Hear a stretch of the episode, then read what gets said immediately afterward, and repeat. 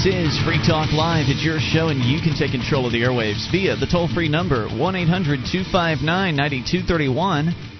That's the SACL CAI toll free line for you as we launch into hour number one of the live Saturday edition of the program. It's Ian here with you. And Mark.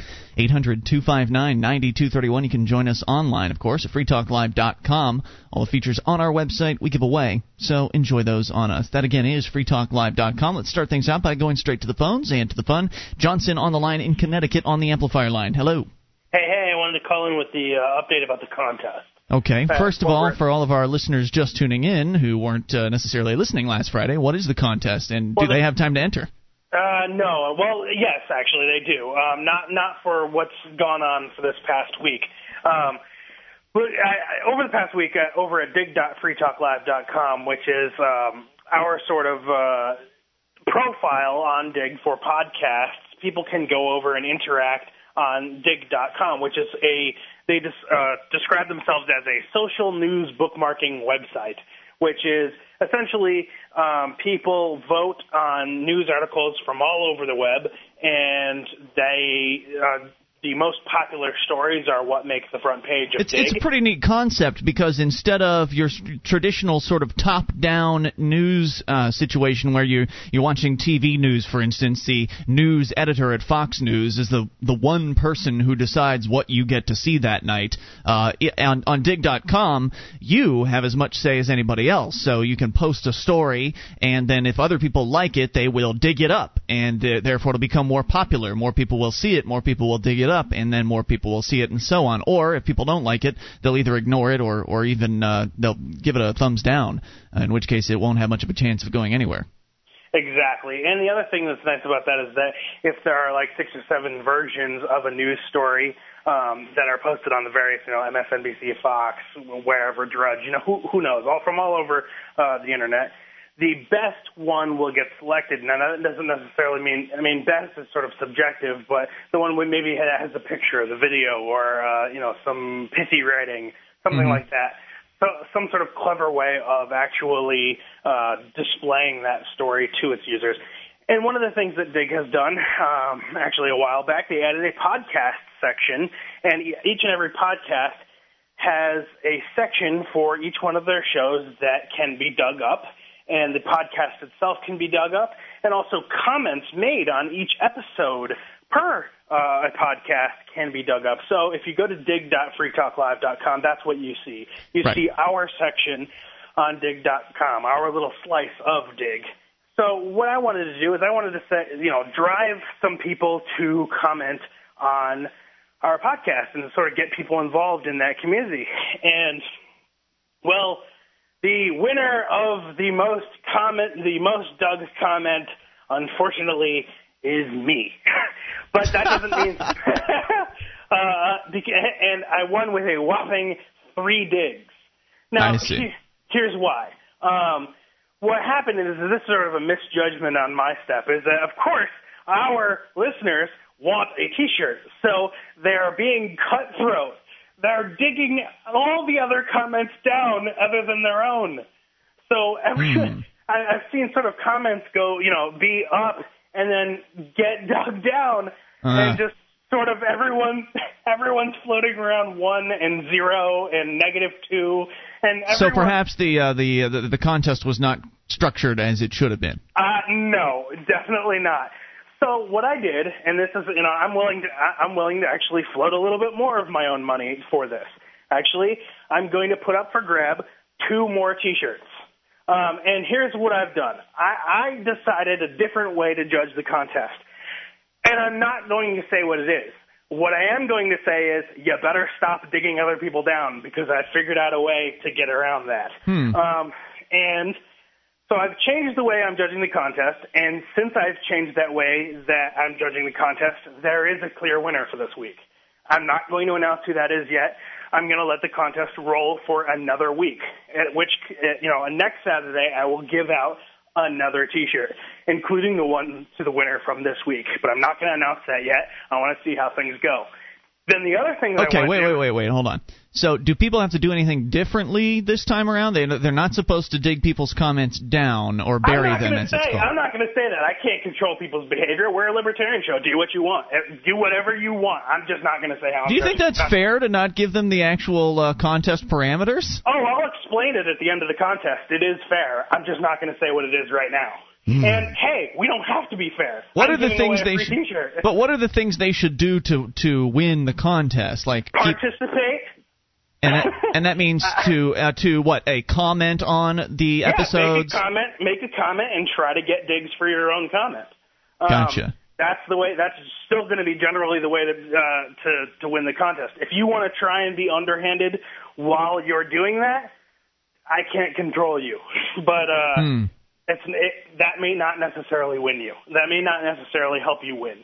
Got Um, it. So people can go to dig.freetalklive.com. They can leave as many comments as they like on uh, as many episodes as they like, and uh, and then they'll either be dug up or dug down, and they can uh, dig up or dig down any of the comments that they uh, like or dislike. Uh, yeah, I would just suggest you know you follow the initial uh, sort of uh, the letter of the law, I guess, or the the um, the idea of the contest, which is to go participate and try and make say something that's going to get you digs. I And this mean, is not a bad little prize. I mean, this is a, this is essentially a twenty-seven, thirty dollar value, basically, uh, we- because our shirts are like seventeen dollars and seventy-six cents. It's stored on freetalklive.com, and there's a nice little selection of them. You could Plus have the any shipping. one. Yeah, plus like ten dollars shipping. So, uh, so you could have any one of the shirts, correct? right. All right, cool. Anything else to Now, cover? that doesn't that doesn't include hoodies. Now, I right, that's will, not a shirt. Right, that's not a shirt. However, if the same person wins twice in a row, I might extend a hoodie offer to that That's person. fair. That's fair. But um, now what I'm gonna now that's the first two T-shirts because there's one who you know there's a person who I'm not announcing who has already won for this week, and we'll see what happens this coming week. Uh, and then um, what I want to do, and this one's going to be a little bit harder. This is a rolling contest because I know that our listeners now are going to be cutthroat and be jerks to one another and, and try and dig one, each other down. This is how I'm definitely going to stop that. Hopefully. I'm going to put out a bounty of a comment on our show if you can reach and maintain for some amount of time a comment with 25 digs or more. So this one, I'm putting out a number. If you can reach 25 digs on one of your comments and hold it there for, I guess, 24 hours, I will give another T-shirt. Hmm. Okay, that's a lot of parameters. Uh, but so basically, they should go out and participate, and it's over the next week. Is what you're going to do this? You sure that's not too short of a time period for No, no, no. Over the, over the next week is just for this next T-shirt that I'm giving out, and that's why I'm saying that there's two more. Okay. That's- And then when's the other one going to end? Is that like a month long or what? Whenever it happens, it's 25 Oh, okay. digs. So Who whoever gets to 25 first is what you're saying will win that and, one. and hold it for 24 hours. Got it. Which right, is going to be hard because if you get to 25 digs, you can bet that there's probably just going to be a bunch of jerks that are just going to dig your comment down. So you better be getting more than 25 digs. I don't know if they're jerks. They're just being competitive. It's just a friendly competition. Yeah, they're they're just trying to bring down the the the person who has probably rightfully said something that you know had a lot of people uh, Hmm. supporting them. Yeah. Very good. Hey, thanks for being uh, for putting your own money on the line for this, and uh, and good luck to our, our digging participants out there. Remember, you want to go to dig.freetalklive.com to take part in this contest. You do need a Digg account in order to dig things up or down, uh, but that's totally free, and they respect your privacy and all that good stuff, right? And of course, yes, absolutely. And of course, dig our show while you're there too. That's you know part of the point is to get people uh, involved and also to get people you know digging the show as well because we want to get more attention. Good deal, Johnson. Thanks for the update. Appreciate it. No problem. Good Have night, good show. sir. 800 259 9231. We haven't done a contest on Free Talk Live in forever. I'm so confused by this contest that was just explained that uh, I'm not sure that it counts. Really? You know, if you're confused, Mark, I've told you on the show before, you're supposed to ask questions because if you're confused, there's a good chance someone else out there is confused. Okay. What part is confusing to you? Well, I know that you're supposed to go to digg.com, register, and No, you go to dig dig.freetalklive.com and then you comment on our episodes and dig them up. and don't vote down everybody else's crap. Well, Johnson's saying that's probably a bad idea. You can do it if you want to. 800 259 9231. See, it's not that confusing. San Francisco continuing gun owner persecution. We'll tell you about it on the way. It's Free Talk Live.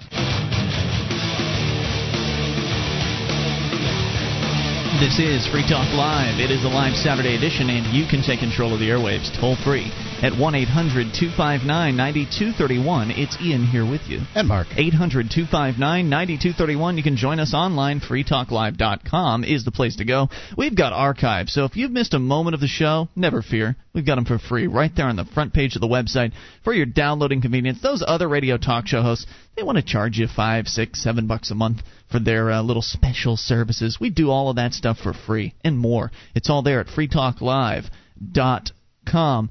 And uh, you also need to know that Free Talk Live is brought to you by the Free State Project. It's your only choice for liberty in your lifetime and smaller, less intrusive government. To learn more about joining the Second American Revolution, go to freestateproject.org. That's freestateproject.org. San Francisco is at it again. You remember about a year and a half ago, I think. Now? Has it been that long? I don't know. I just make I make numbers up. I don't remember. But Let's it was, hope not on the statistics you read. It was a little while back. Uh, San Francisco had passed a law that was intending to disarm all of its citizens within city limits, except for the police, of course. Yeah. Uh, and so, if you were a handgun owner in the city of San Francisco, you either had to turn in your gun or Move. leave the city. And uh, luckily, the Supreme Court of California was challenged. I think it went, to, maybe it was district court. Anyway, it was challenged and it was overturned by one of the upper courts in California. Can so, you imagine the Second Amendment still has that kind of strength? Well, luckily for uh, for the people of California, but their quest to disarm you if you live in uh, the San Francisco area is not over. In fact, uh, they're at it again. I, I love these victim disarmament stories. It's so ludicrous that somebody is the only people that are going to give up their guns are the good citizens. The people that you want to not have guns, the bad guys, yeah. they're not going to give up their guns. Yeah, can you imagine uh, they get one of those gun buyback turn in your guns, we won't ask any questions style things. And uh, can you just imagine a line of gangbangers standing there? Yeah. Please. Like that's going to happen. Michael Hampton at HomelandStupidity.us reporting. After a humiliating defeat for an attempt to completely ban honest people from owning firearms, San Francisco's Mayor Gavin Newsom two weeks ago signed local legislation requiring gun owners in the city to keep their firearms locked up in boxes or with trigger locks. The law also requires so that way you can have your gun, but if you need it, you can't really get to it too easily. The law also requires the city's few apparently they only want people that are going to commit uh, premeditated murder to have guns. Apparently, mm, right. The law also requires the city's few remaining gun dealers to turn over a complete inventory of their firearms to the police every six months. Now, why would people? Be, uh, how in the world could you be a gun dealer in San Francisco if they've outlawed guns? Well, they haven't yet outlawed guns. They're trying. Right. Okay. So they're trying to make a very. They don't want these gun dealers there. Obviously, they're trying to burden them with as many regulations and as much paperwork as they possibly can to encourage them to go away which I wouldn't blame them if they did. Anyway, uh, they want a complete inventory of the firearms every six months, and it is now illegal to possess or sell firearms on city and county property, which means that uh, for instance, gun shows that might have taken place at a city hall of some sort no longer will be allowed. The new requirements on honest gun owners will do virtually nothing, of course, to stop criminals from obtaining or using guns, and even the measure's sponsors admitted this. According to the San Francisco Chronicle, officials didn't say how they plan to enforce the lockbox and trigger lock requirements, but the district attorney said that once people are aware of the new law, they are going to follow it.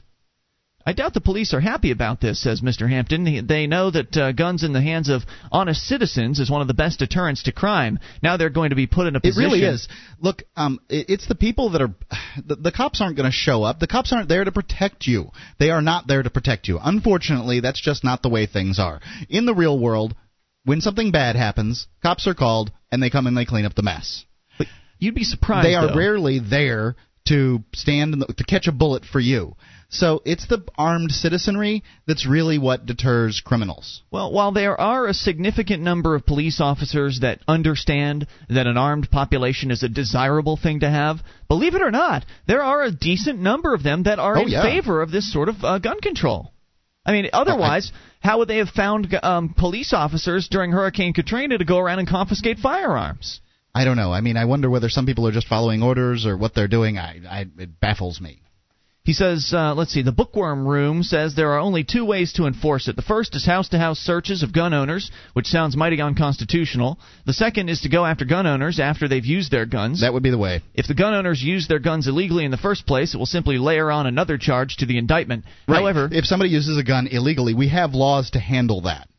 However, what you can easily foresee is a situation in which a legal gun owner legally defends himself against a robber, only to be prosecuted Right. afterwards a for having woman, his gun a woman available. stops a woman stops a rape by shooting her, uh, you know, a, attempted rapist. Charge that woman! She's a, a criminal!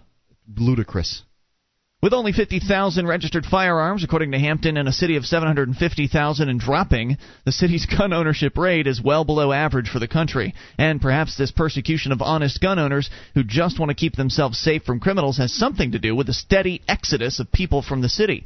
Add to the uh, to add insult to injury, Newsom's also trying to stop the annual gun show held at the state-owned Cow Palace. In a letter to the governor, Newsom and District Attorney Kamala Harris said the gun show contributes to the flow of illegal guns into the city, without, of course, anything resembling evidence. According to the Chronicle, they admitted to having no direct proof, but said they have heard countless stories from neighbors about guns, including AK 47s and sawed off shotguns being illegally sold in the adjacent public housing developments and in the arena's parking lot during gun shows. Bob Templeton, president of the Utah based Crossroads of the West Gun Show, disputed that claim, saying he's asked officials with the Daly City Police Department, the Cow Palace Management, and the Department of Justice whether they know of any illegal gun sales that have ever taken place at the shows, and they all said no, according to him. He also added the show has come to the arena for 23 years, and there have never been any arrests or uh, charges filed against anyone for selling illegal guns there. It's interesting how the politicians want to stop people who are clearly um, buying guns voluntarily. I Yes, mean, is this is the, this is their constituency, right? Presumably. I mean, I'm sure a few people come in from the outskirt areas to uh, go to the gun show. I don't know. It, it, it doesn't the Second Amendment say that uh, the right of the people to keep and bear arms shall not be infringed? It does say that. how can they do this? Can you explain that? 800 259 9231. If you are a gun controller, perhaps you can answer Mark's question. Because my only answer for you, Mark, is well, they've got a bunch of guns and they're not afraid to use them. Maybe that's how they can do it. They're the government and they're scary. So they're sort of just forcing people to do things they don't want to do, which is what government's great at. Government's good at forcing you to do things you don't want to do and also forcing you to not do things you do want to do, like go to a gun show and buy a gun. Or just look at them. You can't do that now either. The illegal mean? gun sales take place in a na- in uh, neighborhoods around the Cow Palace, but not actually at the gun show. A victim disarmament advocate said California requires background checks and a 10-day waiting period for firearms purchases, including at gun shows. But that's not the dumbest thing of all. Brothers Against Guns, the Bayview Hunters Point group and Central American Resource Center in the Mission conducted surveys of youth asking them the best way to end gun violence. The idea of shutting down gun shows was mentioned again and again. Youth who've never studied the issue and know virtually nothing about it, except for the lies that these gun grabbers feed them in school, are driving crime policies? California can't fall into the ocean soon enough. 1 800 259 9231. Well, let's not flush all of California just because San Francisco's is a little nutty. you know, it would be The nice. politicians in San Francisco. It would be nice if guns would just disappear tomorrow, if all of them would just disappear in a puff of smoke. but- right, but if there was one left, that guy would rule the world. Yeah. 1 800 259 9231. Are you in favor of gun control? We want to hear from you. It's Free Talk Live. One of the bonuses you'll get as a Free Talk Live amplifier is access to our classic archives. For just $3 a month, you can become an amplifier and you'll help us get on more radio stations and MP3 players. Get the details at amp.freetalklive.com. That's amp.freetalklive.com. This is Free Talk Live. It's your show, and you can take control of the airwaves toll free 800 259 9231, the SACL CAI toll free line. Ian here with you. And Mike. One eight- Oh, excuse me. Hi, Mark. Mike. I'm, I'm sorry, my voice is just cracked. Your name's Mark, actually. I it is. Uh, 1 800 259 9231, and you can join us online at freetalklive.com. We've got the Shrine of Female listeners with dozens and dozens of ladies who've sent us their validated photo to prove they listen to the show. See what I mean by heading on over to shrine.freetalklive.com. That is shrine.freetalklive.com. Now you can save time and money on common legal matters. Created by top attorneys, LegalZoom.com helps you create reliable legal documents like setting up a corporation, limited liability company, a will, or a living trust. LegalZoom.com. Use code FTL to save 10%. That's LegalZoom.com. San Francisco's at it again, uh, not trying to ban guns entirely this time, but still stepping in that direction, requiring all gun dealers to turn over a complete inventory of their firearms to the police every six months, making it illegal to possess or sell firearms on city and county property, requiring gun owners who live in the city to keep their firearms locked up in boxes and with trigger locks. That way they can be easily victimized by any criminals who would uh, not be uh, obeying those laws. And of course, I would love to hear from someone who supports these uh, gun control these gun control laws. 800-259-9231. And whenever I read but a story those like people this, never ever ever call. I well, mean, it's, it's, an indefensible position. It absolutely is. Uh, so I don't blame them for cowering in the corner in their little houses where their cars and being scared to call Free Talk Live on this issue because well, you know the the laws are moving in their direction anyway, right? I mean, they just have to sit back and watch um, and cheer on the bureaucrats when they come up with these ideas. Laws, they don't have to actually contribute anything. Laws are always going to move in the uh, direction of tyr- tyranny because legislators must, by their nature, legislate. Mm. So, um, in the same way that. Uh, car salesmen must sell cars and uh, you know carpenters must hammer nails legislators must legislate so more laws means less freedom you know, whenever I read stories about these sorts of uh, new controls on our freedom, I always feel good about where I live. I am so glad to be living in New Hampshire. We, uh, you and I, Mark, we were out today at the Live Free or Die Festival in Jaffrey, New Hampshire, which is a little town uh, just to the uh, southeast of uh, of where we live. Mm-hmm. It and, was uh, very packed full of people. I was surprised. There was uh, people uh, from old old age all the way to uh, very young mm-hmm. at this uh, little festival. Was, there was music and food and everything, and uh, there were at least, from what I saw, three people open carrying firearms. I saw um, some people open carrying. Yes. Can you imagine how that would have gone over in California? Well, you know, it, it, New Hampshire's gun laws and the ability to open carry are great. I'm not going to diminish that, but I would say that New Hampshire's behind in, um, some states. For instance, in uh, Florida, you if you're threatened on the street, you don't have to retreat in order to use a firearm. That's true. Where, whereas in New Hampshire, somehow you have to retreat against, get your back against a wall. I don't know it's exactly. It's not perfect here, but it's certainly better than California. That that much. it's one of the most free, gun-free. Uh, not that's not the right term. But it's in Florida, you'll never see somebody open carrying a gun. That's true. It's one of the most um, liberty-oriented states in regards to gun carrying in the entire country. I think only I think it's only beaten out by Alaska and Vermont. As far as in Vermont, you don't even need a, a permit to carry concealed I may be wrong on this, but I believe in Vermont that a convicted felon can carry a gun. That's awesome. That's the way it should be. Let's go to the phones and talk to Cliff in Idaho. Cliff, you're on Free Talk Live with Ian and Mark. Hello there. How are we doing there in my cold dead hands? Yes, sir. so uh, I guess you're like uh, you know when, when uh, Katrina and that they went in there and even in dry spots took their guns away and they never gave them back. Right. I mean, how how in the world scum. would they? How in the world would they give them back? You know, once they go and confiscate these weapons, they throw them in the back of a truck or something, and No, they don't they know take who's- them. Right, but then once they've confiscated them, they they throw them at the back of the truck. I don't know where. yeah, and then they know, gather around and pick them out for themselves and I'm- take them home. Well, that's right. And uh, in a lot of places, you know, that you found out the cops was selling them that. They had one here just going to jail for it here in Idaho. Figures. But the thing about it is, in this, uh, have you heard of SPP? Yeah, the Security and Prosperity Partnership, this Right, uh, plan they that may involve uh, some sort of a North American Union, uh, at least well, rumored. The thing about it is, they had that meeting up in Canada, you know, and, and I I was tied into where I could hear Dr. Corsi, you know, when he called in for his reports. And uh, they're also on YouTube now. They got a video of them showing where the cops infiltrated into this, uh, you know, peaceful protesters and that, and trying Yeah. to cause trouble. Yeah, the cops were uh, the cops had three undercover guys, That's which right. uh, they had bandanas on, and they were in the in this peaceful protest, trying uh, picking up rocks and threatening violence against the police. right. They were and undercover p- police That's threatening exactly the police. right. They're provocateurs, and the- the- Amazingly, they had the same boots on as the police that they were throwing rocks at. that was yeah, just I've seen that, incredibly but I'll tell you stupid. It's all part of a psyops plan to get your guns away from you. And the, and the thing about uh, they're doing now is they've hired 26,000 preachers.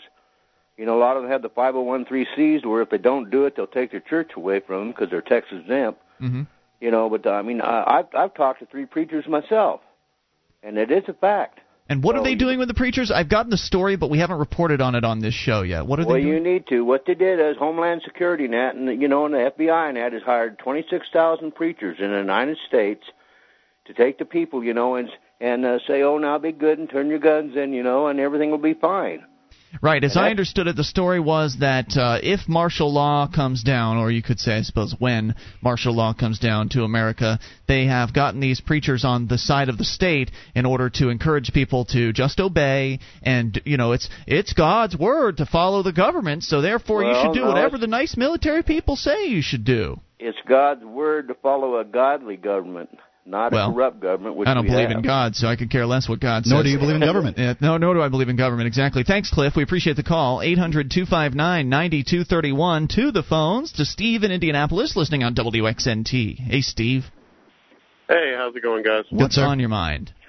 Uh, I live in Indianapolis, Indiana. I work uh, as a private armed contractor for Homeland Security, uh, and I got to say, uh, we're we're the first state to have a uh, lifetime uh, gun permit. Uh, it's like a hundred dollars. You can get a lifetime gun permit as long as you follow the law. You uh, keep that gun permit. You don't have to go back every four years and get fingerprinted and do all that. Now, what does this gun Um, permit allow you to do? Simply possess the gun? Can you carry it concealed? Can you carry it on your hip? You can carry it concealed or on your hip, but most people realize it's smart enough to keep it concealed. You don't want to be a target, obviously, but uh, basically, you know, you can carry it anywhere but school property and and um, uh, God knows we wouldn't want to protect the kids.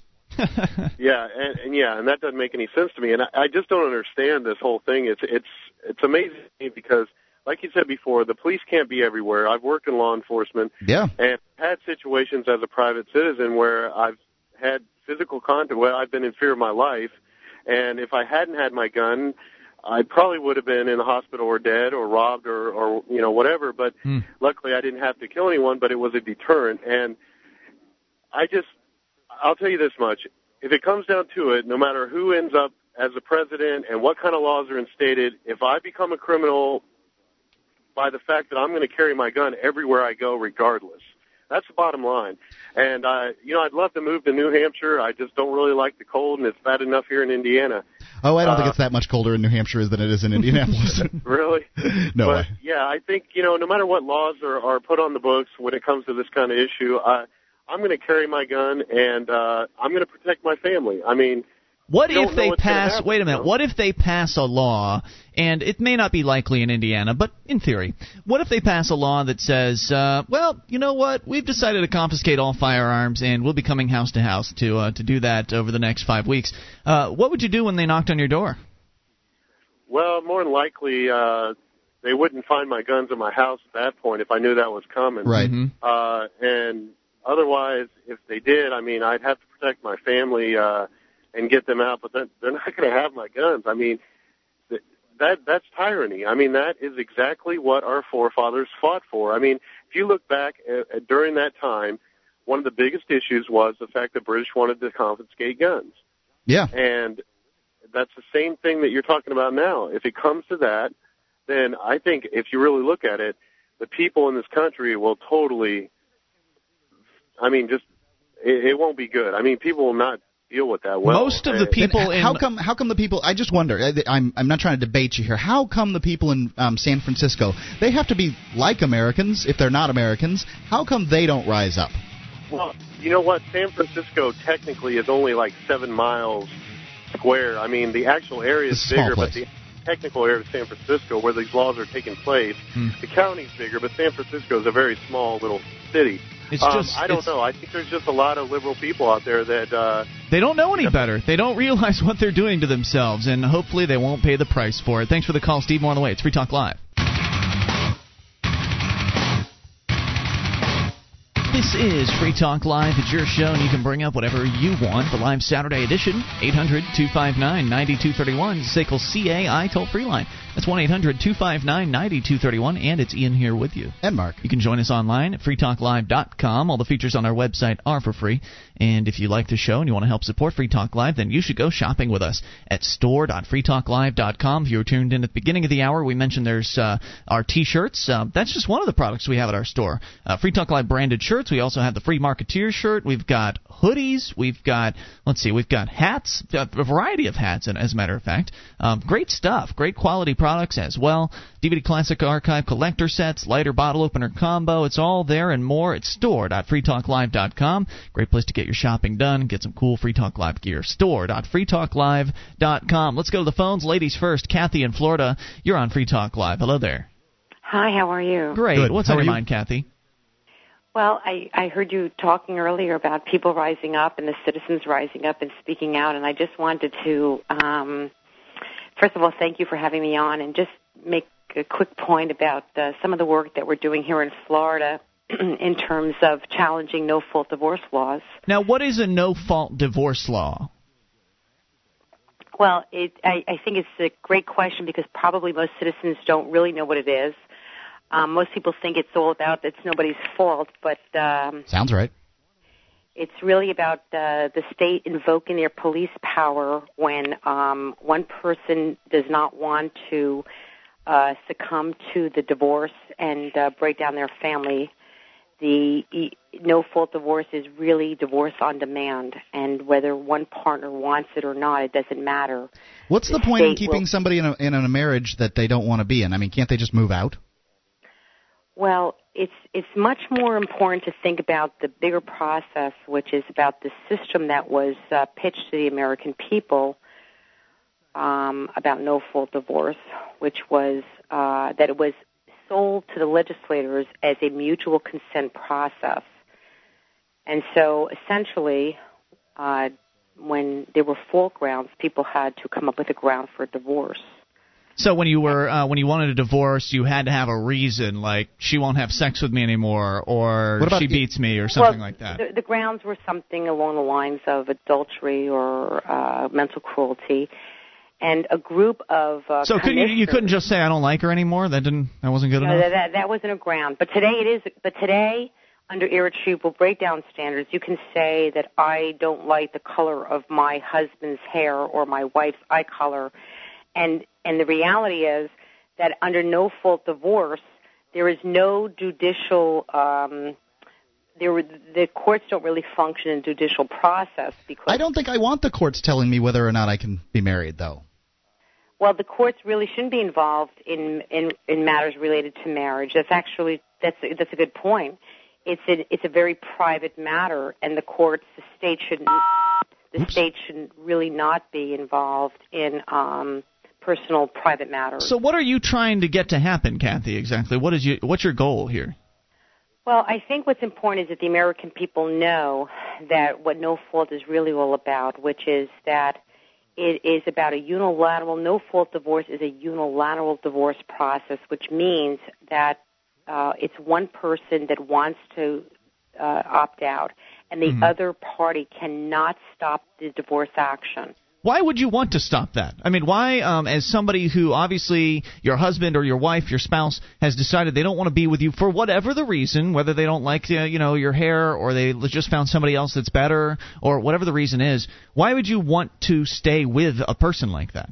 Good question. Well, these are. Let me give you a few responses to that. First of all, uh, we know that the research is undeniable today that divorce is very, very damaging to children. The children are put at incredible risks for all sorts of problems, uh, academic failures, uh, uh, uh, emotional problems. What if they don't have kids? But hold on, the research the research also shows that children that are um, in bad marriages are not Damaged. particularly healthy either.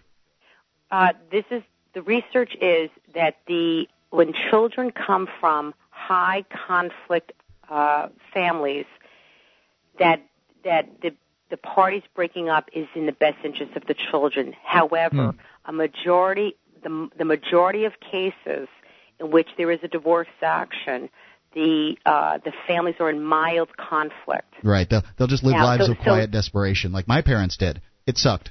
Well, and and so and and divorce is intergenerational. What does that Um, mean? You, the children are are exposed to incredible risks, and and this is the point. No one should be bound to stay together if they're not happy. That's one piece, Okay. okay? But when no fault was pitched, It was pitched to the American people as a mutual consent process with conciliation efforts. Uh, in fact, in California, they had what was called conciliation courts that were most successful before uh, they, they were voluntary. So, in other words, when you went to file for divorce, uh, a chief justice out there in California, Justice Burke, said, "You know what? We have a conciliation court. Come." What is that? Like mediation of some sort? No, no, no, no, no, no. Mediation is nothing more than what's called a settlement negotiation. It's the biggest. It's the bigger scam. Than what no does conciliation mean then? What does that mean? Mediation is nothing more than what's called settlement negotiation. I understand. What happens with the the conciliation courts? What is the uh, the purpose of those? What the goes on there? The purpose of conciliation courts back in the 60s and 70s was to help couples that were in crisis. As a clinical psychologist, which is what I am, many people use the courts inappropriately. Their marriage is in a crisis and they have no other place to go, no other solution, so they think the divorce is the solution when they get a divorce, especially if there's children, I would happen to say probably 80% of the litigation today in family courts is related to child custody. You know, Kathy, so I have to say that I, I, I understand where it is you're coming from. Right, like you, you want to do good things for children, but I'm a, I'm concerned. What about people that have children that aren't married? Should should they be forced to get married, or at least have to reckon have to go to some kind of conciliation? Because children certainly aren't uh, exclusive to marriage these days. I think what the real problem is is uh, welfare. Is that we give people money, um, we we incentivize them to have children out of wedlock, and uh, these are the people that uh, probably damage their children the most. Well, I think the other problem is government marriage in the first place, because I see what you're doing. You're trying to change the system so, in your mind, it will work better for the kids, and well, you know and, that's and most, uh, that's and, honorable, Kathy. But I well, feel like you're focusing on the wrong uh, the wrong issue, and the real sh- issue, in my opinion, is government marriage. Because if it weren't for government marriage, then marriage would only simply be an agreement between two individuals. Do you think the government should be involved in handing out marriage licenses? I think that um, the government should not be involved in private matters related to relationships and family. I would Absolutely agree. Absolutely not. So why are you fighting a symptom? It seems like you're fighting one of the symptoms of government's involvement in marriage instead of fighting the actual government involvement, which is the root cause of the problem. Well, that's exactly what I'm doing, fighting the root. Okay. The, the, the, the other piece that most people don't realize is that the government has an incentive to break down families. I mean, it's very, it's not a, it's not a uni, it's not a unidimensional issue. The issue is. Kathy, hello. She's the doing. issue is should the government be involved in private matters pertaining to family? That's one piece. The answer Right. is absolutely how, how not. is the government incentivized to break down families? The, the, the government is involved because once you once you have a marriage license, you're essentially saying that you're inviting the government into. Um, I would agree.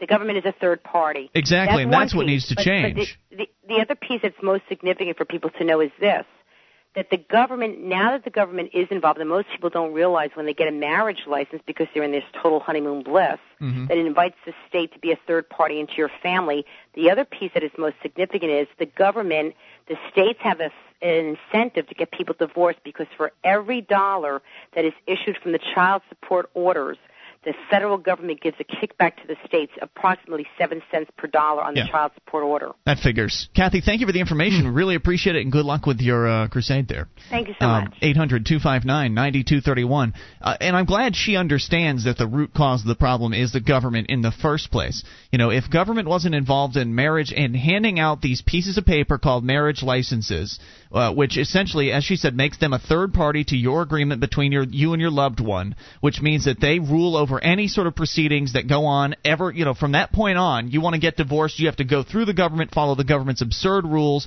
jump through their hoops, uh, fill out their paperwork, and do whatever other things they, you know, jump, touch your toes, do some high kicks. You have to tell them your your race when you get married. It's so bizarre. Yeah. Uh, so that needs to go away. And if we could actually get the government out of marriage, it would end a lot of problems. There would all of a sudden be no more debate about the whole gay marriage issue. That one would just be flushed down the toilet because if there was no government marriage license or no government privileges granted to those who are married, then uh, anybody could go and get married as long as they could find someone to marry them. So you Whatever- could go to the Unitarian Church and they're going to marry you if you're a gay couple. No problem. They'll marry you if you're straight too. Exactly. That's the way it should be. I go to one.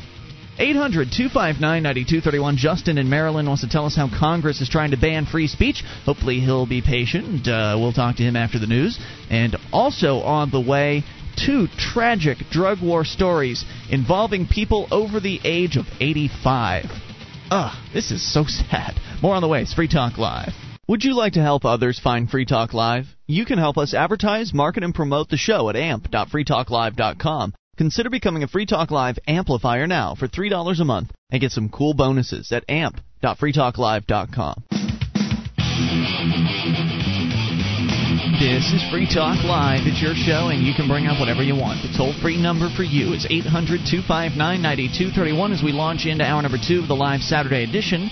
It is Ian here with you. And Mark. 1 800 259 9231. That's the SACL CAI toll free line. You can join us online at freetalklive.com. All the features on our site, we give them away. So enjoy those on us. That again, freetalklive.com. Ladies first, let's go to Judith in Florida. Judith, you're on Free Talk Live. Hello there. Hello. Hi, Judith. You're on the air. What's on your mind? I've written a book called Judge, Please Don't Strike That Gavel on My Marriage. Congratulations. What's your on your mind tonight? Pardon? Uh, strike it on your what? On your marriage? Please don't strike that gavel on my marriage. okay. And it uh, is uh, an experience in our court system uh, regarding the no fault divorce law, which a lot of people really don't understand that it uh, is really unconstitutional. It's taken away a lot of our rights because a person can file a lawsuit uh, in a court of law. It's really a court of equity, is what it's called, and you can take away. They actually take away all the rights of the defendant. You have no way to establish a legal bar or show a lack of merit in the claim. Hmm, I don't know And about all that legalese. It doesn't mean much to me. But uh, so you're saying that uh, you're saying that the no fault law is unconstitutional. Would you agree that the government being involved in marriage is unconstitutional? Yes, I would. Right. hmm So what- Except that the, the the government is supposed to uh, protect the institution of marriage. Is That's- it? Is that in the Constitution? Uh, well, I don't think it's so. One of the. Uh, it's a court case. The, the uh, Well, I don't care what the courts say. Personally, that doesn't matter to me. In fact, I don't really Mm-hmm. care what the Constitution says either. It's just words on paper. But uh, it seems My to me friend that who the- hates government. The government wasn't involved in marriage uh, until the late 1800s, as a matter of fact. How did marriage survive until then? I mean, if government's supposed to protect marriage, well, Hello? they've just interfered in a lot of different rights, haven't they? Yeah, they they're all over the place. That's for sure. Hey, Judith, thank you for the call. Appreciate it. And good luck with your book. Let's talk to uh, Justin in Maryland. Justin, you're on Free Talk Live. Hello. Hi. Um, yeah, I've heard uh, stories on the internet and some uh, about Congress trying to pass uh, President Bush's executive order, which basically you've heard about that, right? Which one? I mean, he's written all kinds of Watch executive about orders. watch Executive those stories order. on the internet. Uh, the executive order that says that if anyone is protesting the war, that you can have your land and money taken away from you by Department of Treasury. Yes, I recall that. We reported on that on Free Talk Live. Yes, but now, now it's getting worse because now they're saying they want the Cong. Now Bush wants the Congress to pass it into a law. It figures saying you can't because free speech. because executive orders aren't really laws; they're just uh, sort of rulemaking for the executive branch of government. And so, in order to really make that effective, uh, they would have to go through the legislative process. And of course, it seems like even though it's a Democratic Congress, they still seem to give old Georgie boy what he wants. So Oh, it yeah. probably will. It'll probably go through. I've uh, done my part by talking to my local senator online. I've emailed my senator Mikulski, and I told her I did not want this to become a law. You know, I don't know how far along they are on that, but if you um, if you want to go to downsizedc.org, that might be a good place to get involved with a, a great group of people that's encouraging others to do just what you've done, and that is contact their uh, their representatives on behalf or against, you know, on behalf of pro-liberty uh, legislation, of which there's very little, or against uh, anti-liberty legislation, and they may not be aware of that yet. So um, I would recommend heading over to downsizedc.org and turning them onto that so they can get active on that. Any other thoughts for us? Oh yeah, I mean, everything that Bush does has a backlash, and if Bush declares martial law, it will have a backlash. Well, every time the the government uh, institutes a law, it, whether it's Democrats or Republicans, there's always unintended consequences. That's what, Absolutely. That's what happens with laws. Justin, thanks for the call. We appreciate it. Let's talk to Lonnie in. Ooh, he's gone. Let's go to instead Bill in Indianapolis, listening on WXNT. Hello, Bill. Hey, hey, thanks for taking my call. Sure. What's on your mind, dude? Can we talk about Iraq for a minute? Sure. Of course. I don't know much about it other than I'm getting tired of hearing about it. Mm. Um, this, this we have who's the guy in charge over there? The General Petraeus is that? I, I guess. his his is the name that that shows up all the time. Okay, well, what happened to Douglas MacArthur and Eisenhower and Patton? I mean, we would have had this thing over with by now. They When- they took on a, a billion Chinese back in 1950. You know, in the Korean War, MacArthur did, Mm-hmm. and he he held. We we didn't win it, but we he, we would have if Truman hadn't have taken him and fired him. You know. It seems like the more the the uh, press gets involved in uh, the wars, the more difficult it is to fight them. Which means to me that we probably uh, uh, committed all kinds of atrocities in World War II just to uh, to win, because you know it was win at any cost. Well, the war shouldn't be fought in the first place. A lot I of mean, these, you know, go, going to foreign lands and fighting wars just seems so crazy to me. It is crazy. Shouldn't we be defending our own homeland from I don't know the big red monster to our north, Canada, or maybe maybe the vicious little cutthroat Mexicans that are beneath us? We just don't have any Yeah. wars to fight at home, so Right. we, we go around the world looking for them. Yeah, because if you don't have a war to fight, then the uh, the people that make all the bombs and guns, they don't make any money. Yeah, well, we shouldn't have been there. We shouldn't have gone over there in the first place. I understand all that, but Yep. now that we're there, okay, let's just knock them out and be done with it. Don't But- we have? You can't just knock them out right. and be th- done these with are it. uh, essentially criminal gangs. Um, you know, I mean, in order to kill criminals, you'd have to wipe out cities. In the same way that if you wanted to kill all the criminals here in the United States, it'd be very difficult to find all of them. Okay, I see what you're saying. Yeah, this is this was just another Vietnam all over again. It sure is. I find it interesting that George Bush himself came out, wasn't this week, and actually drew the first official comparison between Iraq and Vietnam. Didn't they used to say that, oh, this is nothing like Vietnam? And now they're saying, oh, it's like Vietnam, except in the way that we shouldn't leave, like we left in Vietnam. So if George Bush had his way, we would have stayed in Vietnam, probably would have still be there today, be, 30 occupying years Vietnam. later. Yeah, I know. Insanity. bad. Well, maybe when we get a new administration, we'll be we'll get a, a clean slate. Uh, a new broom will sweep clean and all Well, that good stuff. It, Maybe if it's Ron Paul, but if it's anybody else, then uh, I would expect more of the same. You think it'll be more of the same? Of course, uh, Bill Clinton dropped bombs in Iraq too. So it's like not not much let's, has changed. Let's not forget Bosnia Herzegovina. Yep. Thanks for the call, well- Bill. We appreciate Hey, it, you. sir. Eight hundred two five nine ninety two thirty one. I You mean, know, people the- act as Washington's controlled by lobbyists. These big companies that uh, produce stuff for our, um, you know, war machine, Right. they have lobbyists. We Americans do not have them. Hillary Clinton voted for the war. You think she's going to do something differently? Well, she may very well get us out if it's the popular thing to do, but she can't be trusted to keep us out of The Democrats um, have- foreign wars. The Democrats, who were allegedly elected to put a stop to all this back in 2006, haven't done jack squat in order to actually move us towards that. So, I mean, to expect Barack them to Obama change voted things, for funding for the war. yeah, to expect Ron Paul didn't. There's a Republican that didn't. Ron Paul voted against the war right up front. He voted against the Patriot Act. He's he's constantly in favor of smaller government and actually bringing the troops home, not just from Iraq, but from the, around the rest of the world. And that's why we had him on the show a week ago, actually. Um, yeah, exactly a week ago, right now. And that's why I specifically asked him about the rest of the military installations, the other 130 countries that the military currently occupies. And I'm glad he answered as I thought as I thought he would, and that he would bring those troops home too. The military doesn't does not belong spread all across the world. It's that was not the original intention of the founding fathers. We were not supposed to engage in uh, entangling alliances. It's a ludicrous it. and expensive proposition to boot. Um, you know, I, basically what our Navy does for the world is we keep the na- the ship- shipping lanes clear. Why in the world am I, as an American tax-paying citizen, paying to keep the shipping lanes clear around the world? That doesn't make any sense at and all. And paying far more than it would cost a private company to hire their own mercenaries. Absolutely. Far more. Uh, You know, private companies should be responsible if they're if they're going to I don't know, Exxon's going to ship a, uh big super tanker full of oil from Saudi Arabia to here. Isn't it Exxon's problem to make sure that that uh, that, that that super tanker It makes it here? Not I, I shouldn't be paying for it. What if I hate oil? What if I don't like uh, the the internal combustion engine as so many of these crazy crackpot uh, um, you know uh, environmentalist types don't? What if I don't like them? Should I be forced to pay for that? No, I shouldn't. 1 800 259 9231. You can bring up anything. Let's talk to Bob in Florida, listening on WFTL. Hello, Bob. Hello, you got an excellent program tonight. Thanks. Uh, What's this, on your mind? These uh, two women that brought up this no fault divorce really got my uh, blood uh, flowing. Okay. The, uh, I've uh, I'm not a lawyer, and I'm a group called Constitutional Guardians of America. I've Okay. testified four times before the Florida Supreme Court on behalf of the citizens of the state of Florida. but the unconstitutional of these no-fault divorce laws. It is totally, totally criminal what these lawyers are doing to the people. And I believe that the American divorce system is a tragedy causing more hardships to America than cocaine or heroin because it destroys our children.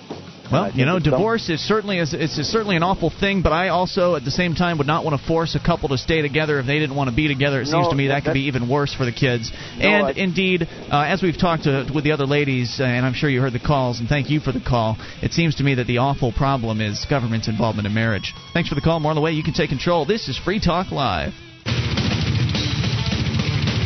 This is Free Talk Live, and it is the live Saturday edition of the program. You can take control of the airwaves via the toll free number, 800 259 9231, the SACL CAI toll free line. That's 1 800 259 9231, and it's Ian here with you. And Mark. And you can join us online. FreeTalkLive.com is the place to go. We've got the bulletin board system with over a quarter of a million posts for you to surf around through. Serious issues and fun stuff, you'll find it all, all for free at bbs.freetalklive.com. That's bbs.freetalklive.com. The Republican Liberty Caucus welcomes new members in the pursuit of individual rights, limited government, and free enterprise principles, all within the GOP. Visit rlc.org and click Join Us today. We'll find liberty together. That's rlc.org. To the phones, to the fun. Paula in Florida, you're on Free Talk Live. Hello, Paula. Hi. Hey. I've got some information for everybody that uh, was sent to me by Reverend Peters.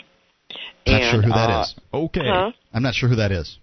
Okay, he's on uh, the Christian radio station. Okay. Right, which is why we don't know. anyway, um, he sent me some information on this um, um, MS, this monosodium glutamate. Oh, Okay. MSG. MSG. Yeah. It Anyway, sure does make that Chinese is, food I've- taste good. It makes Well, anything taste better, Mark. Well, anyway, it's what I, people need to do. They need to get on the phone to Washington, What? Why? and we need to get a hold of the judiciary. What? And they're they're getting they're they've already taken this to the World Health Organization, trying to get it stopped. Well, thank goodness they haven't, because the World Health Organization, first of all, they're just a bunch of bureaucrats. I don't believe yeah. a word they but say. But anyway, we need to have the country to start. I mean, raising Cane. They need to What? also uh, start charging the country, FDA, FTC, all this for damages. What does from what does MSG do that's so terrible, Paula? Oh my God! List, give me the I tell you what, get get on the website scripturesforamerica.org. It's No, right that's on all there. right. Scriptures for America. Okay. Doesn't sound like a very valid and, news I source. mean, it's about 20 pages, and it's called Sorry, I've got the things to slow do. poisoning of mankind. But it messes Give your us brain the up, it executive summary, Paula. We don't have time to read 20 pages. It affects all your organs of your body. Really? It, I mean, this stuff is so horrible. It's unreal. You know what? I Is have it a- worse than aspartame, Paula? It's, it's as bad as aspartame. As Yeah. bad as ap- aspartame. Matter of fact, I sent the information to the U.S. Attorney General's office on this, and I had Rumsfeld's uh, confession, and I sent it to him. Wait, Rumsfeld confessed about MSG? Oh yeah, he confessed to it. Yeah. What, did he confess to being a fan of uh, the uh, accent? No, he's the one that got it done. Got what done? A buddy of his, he got into into the FDA because they wouldn't approve it because they knew how dangerous it was, and he got a buddy of his in there to do this. You know, Paula, I'd like to let you know that in my kitchen cabinet right now is a salt shaker full of MSG. It's a product called Accent. And it is a wonderful product as long as you're not uh, as long as you're not allergic to MSG, and some people are. It you can want be me very to bad read off for them. some of the stuff this does, does to you? But if you take MSG and you sprinkle it on something that didn't turn out too tasty, if you've been in the kitchen working hard and you you put a lot of effort into something and it, and it just didn't turn out very does, well, okay? grab the MSG off the shelf and toss it in there, and it makes it better. I tell you, it's great. stuff. Let me tell you what this stuff does. I got the whole list All right, right, hit here. me, Paula. Epileptic seizures, brain damage, Oh, no. CNS. That explains damages it. Damages your eye cells in vivo and in vitro. It also damages the fetus's brain. It also cause, it triggers obesity, increases the appetite, increases secretion of insulin, reduces the as, as, it reduces the excretion of ketones. It reduces You know, the it does actually hormones. increase. I don't know about all the claims, but I know it does increase appetite. It makes you, you know, you once you once you pop, you just can't stop. That sort of thing. Mm-hmm. Paula, It have you causes ever had any. Doritos? Okay, it also Paula. keeps the, the growth hormone Yeah, yeah, from yes. It's evil. I know. Paula, have you ever had any Doritos? No, I don't eat Doritos. Do you eat any snack chips? Uh, potato chips, that's it. I don't know if there's MSG in potato chips, but no, if you look it's at the taken out. if you look at the ingredients of most snack chip products, you will find MSG, monosodium Yeah. glutamate. It's in there It's in every everything. single time. It's even in plain flour. It's amazing that we aren't all keeling over, huh, Paula? Okay, but the thing is, some people are smart. Like vinegar will detox your body. Did you know that? I've heard that. Yeah, vinegar and honey. Two tablespoons of vinegar, two tablespoons of honey. I've also heard that warm water and drink detoxing is total BS, Paula. Total It's BS. no, it's not. It's also a medicine too. Hmm. It also heals you too. Matter of fact, if you have allergies, like well, I most people aren't taking doses of vinegar to follow up their uh, binges on Doritos. So, I mean, where's You don't have to. No, you only have to do it. Like if you eat it, take. If you want to, take it afterwards. Where I mean- are I all mean, the people have to take it keeling the time. over of these problems you're reading off? I mean, Paula, people are living longer, happier, healthier lives today than they ever were in the past. Why are people so concerned about a little old MSG? It's just It's because Salt. it causes brain damage. It causes diabetes. It Those causes sound like allegations, from being, Paula. uh, you know, taken out, you know, brought out into the body. It actually it crosses the placenta and it damages the fetus's brain before birth. Okay, it has ocular toxicity. it has causes uh, genotoxicity, and it's connected with adult onset of. Where are my Doritos, olivopod- Mark? Go get me my bag of Doritos. I'm hungry now. All this talk about MSG. It Paula, thanks for the call. I appreciate it. 800 259 9231. I don't know. I, Bet I, you can't eat just one. I, I wish that I would have got a chance to ask Paul. I didn't even think about it while she was on the phone. Oh, phone. she'll be back. she, that she Not will. tonight, but, Monday. She's um she's a religious woman. She is, I wonder obviously. How I, I- I don't know how MSG is created, but one would imagine that it came about at least by the mixing of of some real life stuff. Monosodium glutamate. There's sodium in there. Don't you That's think real life. God should protect us from this stuff rather than uh, you know making it so tasty? Don't they say that salt's bad too? I mean, don't they just say that plain old sodium is? Uh, Well, you when you're talking about brain damage, I think I'd rather have a some salt.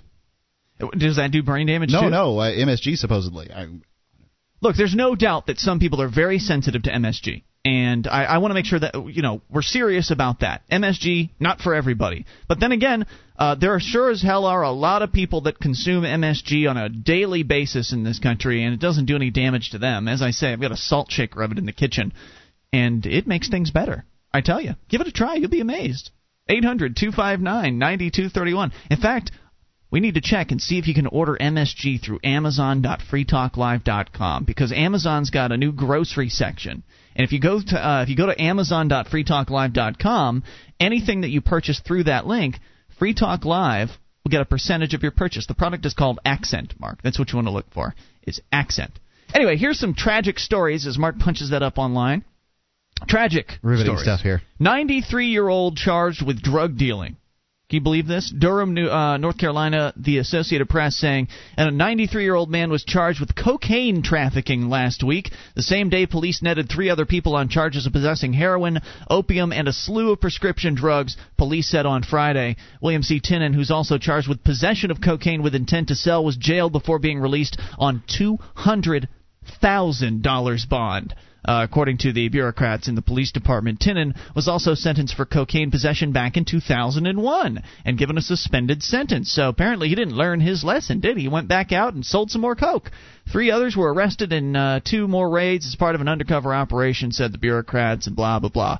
You know, the point here is that this isn't what you typically think of when you maybe see the drug war commercials that the government puts out there. They sort of try to label drug users and drug dealers as inner city street thug. They often have bandanas. Yeah, this guy wasn't wearing a bandana. He might not have lived in the best section of town, that may be the case, but he's 93 years old and he's a drug dealer. Isn't that interesting? It is interesting. Certainly not exactly what you might expect, and it makes you wonder, hmm, how many older people are involved in the drug trade? How many people? Because if you think about it, you know, when you're in the uh, the black market world and you're trying to move illegal substances from place to place and sell them, you don't want to come under suspicion, right? So if you're going to move a load of cocaine, say from I don't know New Mexico to Florida, wouldn't it make sense to hire a nice-looking old lady to make that load, make that trip across the states? Nobody's going to ever suspect her, right? Right in the back of the Riviera. 800 259 9231. You can take control. This is Free Talk Live. Our archives, website, and podcast will continue to stay free, but if you think other people deserve to hear this show, consider becoming a Free Talk Live amplifier for just $3 a month at amp.freetalklive.com. Help free some minds. Visit amp.freetalklive.com. This is Free Talk Live, and it is the live Saturday edition. You can take control of the airwaves toll free at 800 259 9231, the SACL CAI toll free line. It's Ian here with you. Hey, Mark. 1 800 259 9231. You can join us online, freetalklive.com, the place to go. The features for free, and those features include live streams, broadband version of the show, and a dial up version, both waiting for you for free at freetalklive.com. And your mattress was likely manufactured using all kinds of disturbing chemicals. Does this bother you? Well, it bothers some scientists, especially in the case of young children. Savvy Rest mattresses are made of 100% natural latex rubber, organic wool, and organic cotton. Try their crib mattresses too. SavvyRest.com for the sleep you've been dreaming of. That's SavvyRest.com. By the way, we uh, dug around a little bit at Amazon.freetalklive.com. And while they don't carry Accent brand MSG, they do carry MSG. Uh, it's if you just search for MSG, you'll find it. There's a oh, you get a whole lot, seven ounces of it for ten bucks. That's more MSG you'll probably ever need in your life.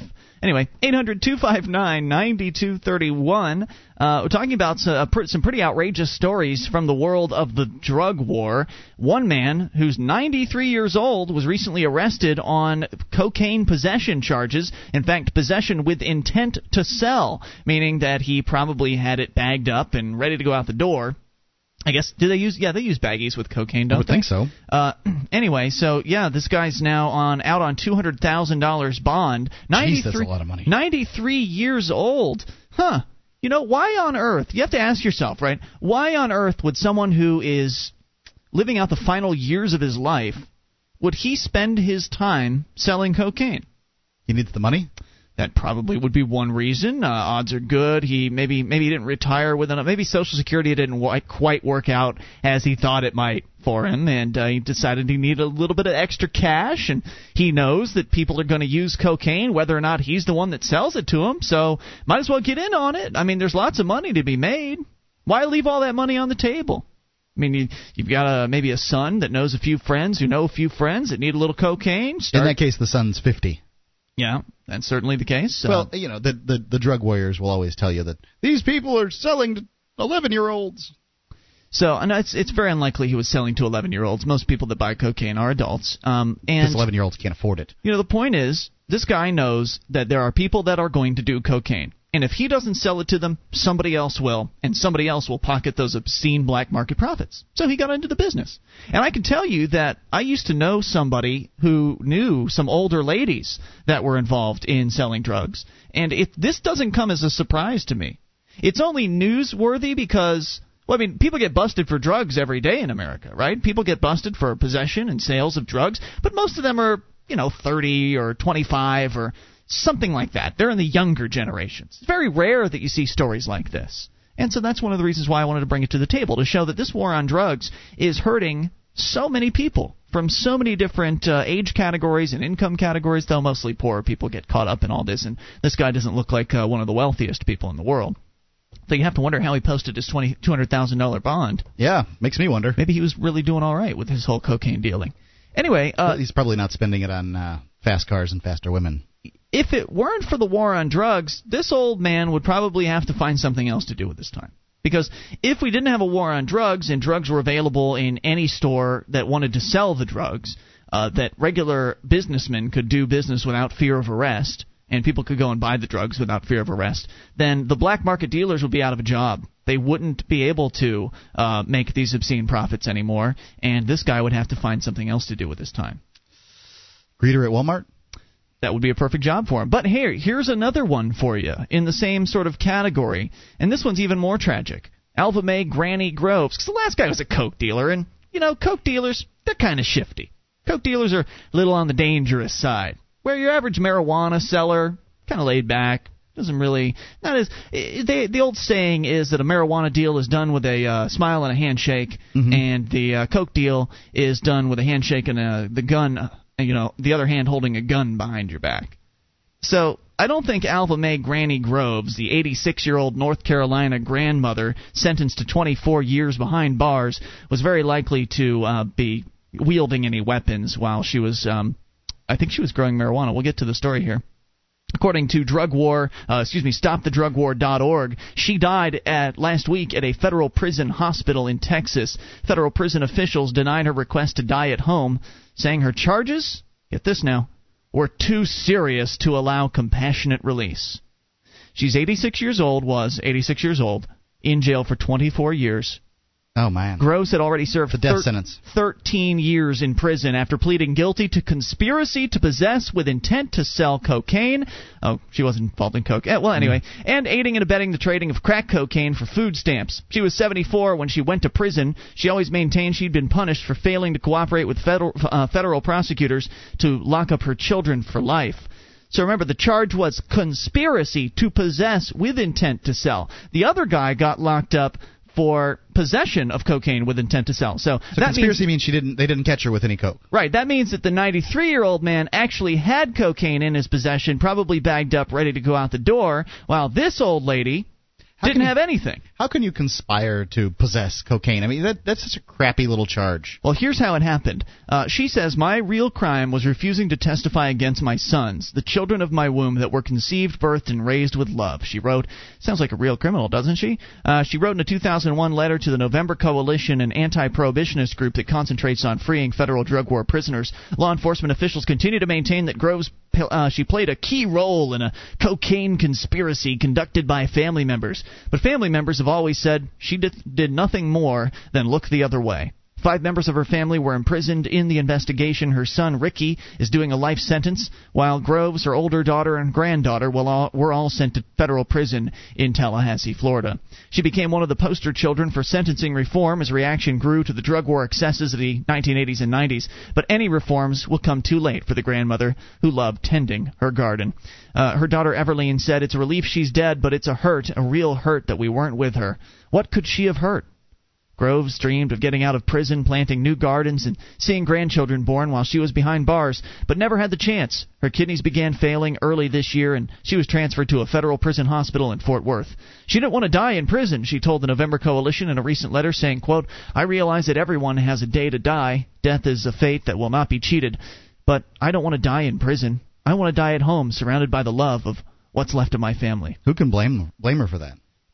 Instead, she got to die surrounded by a bunch of bureaucrats. Last winter, the Groves family asked for compassionate release so she could die at home. The family wrote to every official they could think of and enlisted the help of groups like the November Coalition to no avail. As Groves' daughters le- uh, leaned over her bed on July 19th, prison officials handed them a letter denying the request. 1 800 259 9231. I would like to hear from somebody that thinks that Alma May Groves got what she deserved. She broke the law. She's a lawbreaker. And she should go to prison for the rest of her life, even though she wasn't actually dealing the cocaine, did not have any cocaine in her possession, uh, possession and really there wasn't any hard evidence that she was involved in any sort of conspiracy. She probably, it, it seems like, from what I understand of the case, that she knew her kids were dealing coke, but she didn't do anything about it. So, does that mean that if you know that a loved one is selling drugs, that if you don't turn them in, that you're a conspirator? Does that mean that you'll be facing time in federal prison if you don't snitch on your loved ones? You know, this drug war has turned the whole culture into a snitch culture. If you don't snitch on your kids, you're going to go to jail. That's sick. 24 years behind bars for this woman. What's the average murderer get? What's the average rapist get? What's an arsonist get? 10 years? 15 years? 5? 24 years? For looking the other way? This is just outrageous. And how anybody can sit here, uh, you know, and look at the drug war and say, "Yeah, you're doing a great job, government. You go put that old lady in that prison cell. I'm happy to pay forty thousand dollars a year to lock uh, that old coot up." If you- in Florida, you'll be lucky if it's uh, not sixty thousand dollars a year. Well, I'm being Plus, conservative. She needs medical care. She's eighty. Yeah, that's true. I'm just being conservative, Mark. That's all. Very I'm- conservative. I'm trying to err on the side of caution as far as the amount. But the fact is, you and I, and you listening, we're, we're all paying for this woman to be locked in a prison cell in the the uh, the remaining years of her life. Does that make you feel good? Are you in favor of this? 800 259 9231. You can take control of the airwaves. This is your show. It is Free Talk Live. Coming up, video game violence. Talk about that and whatever you want. This is Free Talk Live.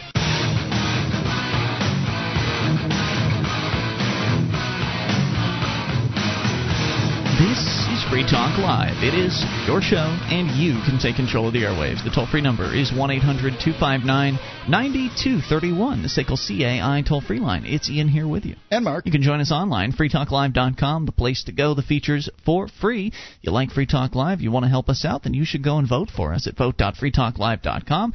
Uh, you can only do it once a month, so if you've already done it this month, well, you can't do it. But if you haven't, then please do. Go to vote.freetalklive.com, cast your vote for the show. It makes a difference for us because it keeps us at the top of the charts. We've been, I think, at number one. Last time I looked, we were still at number one Yep. this month, and that's the number one podcast in the world, as according to podcastalley.com. Uh, but we still need your vote at vote.freetalklive.com to ensure we stay in the number one position throughout uh, the rest of the month, and then, of course, the voting totals reset uh, at the end of the month. So, vote.freetalklive.com. Great way to help the show. Let's go to the phones to talk to Dave in Montana, listening on KGEZ. Dave, you're on Free Talk Live. Hello there. Howdy, guys. Hey, what's up? Hey, uh, happening? the corruption side of the drug war is just outrageous. Like uh, the one captain of police in Ohio replaced three million bucks worth of coke with some powder. A, a whole another police station in Arkansas gets busted like 14 cops plus the chief. The Wow. Serpico, the Serpico deal back in the early 70s, the whole New York Police Department on the take, L.A. Police Department on the take. In 46, China shot 400,000 drug users. It didn't stop it.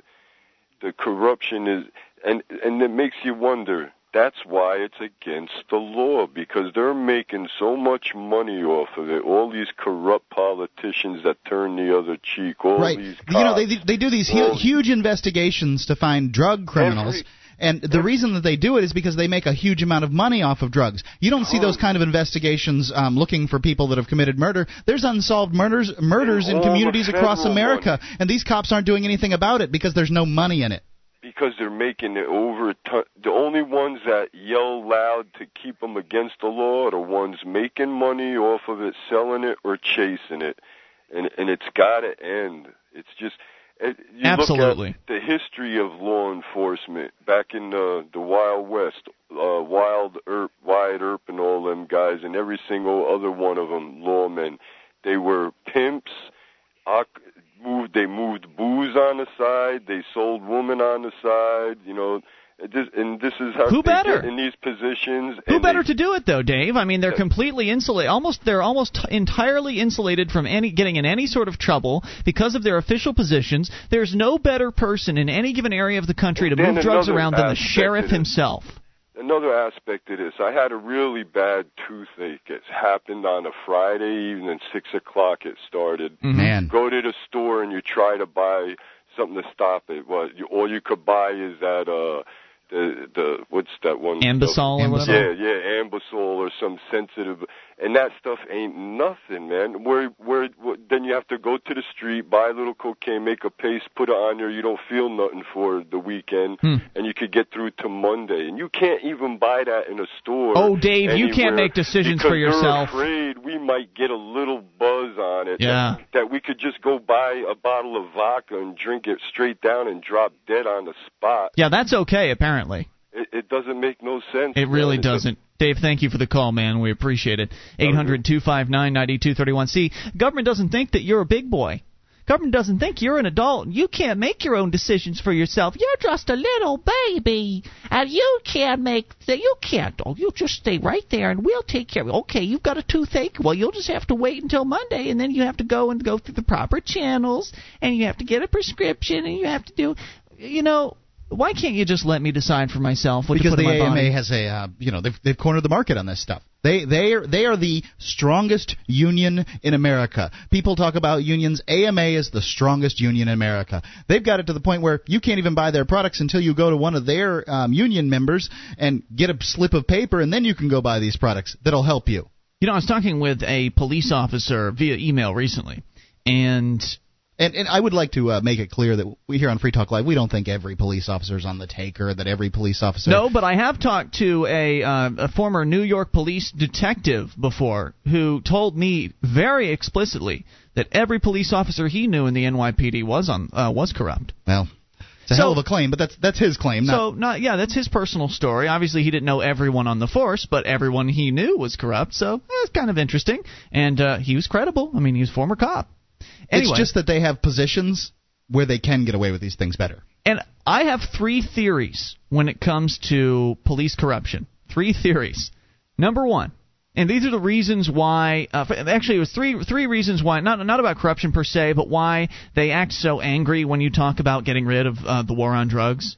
Because there are plenty of great reasons to get rid of the war on drugs. It makes people safer. It takes it out of the black market. But the if you bring this up, um, in, in the, you know, you go to the state capitol when when they're trying to legalize marijuana or legalize medical marijuana, the people that are there to speak out against it are the police and Right. the uh, prosecuting attorney kind of people. even though the evidence is firmly on our side, it is firmly on the side of ending the war on drugs because not only does it make drugs safer, it makes them cleaner, it makes them more pure, uh, free of impurities, which is what causes uh, problems as far as overdoses are concerned, and the the deaths that are associated with drug use usually doesn't have anything to do with the actual drug. It has to do with how the process was that the drugs were made. And so anyway, the users would be safer. You and I would be safer in that uh, we don't risk having somebody with a machete climbing through our window in the middle of the night looking for cash to buy his next crack fix. Right, crack would be significant if they had crack, um, and when these drugs were legalized. The amount of violent- it would be significantly cheaper. the amount of violent crimes and thefts and property crimes out there would drop dramatically if there were no uh, war on drugs because taking it out of the black market means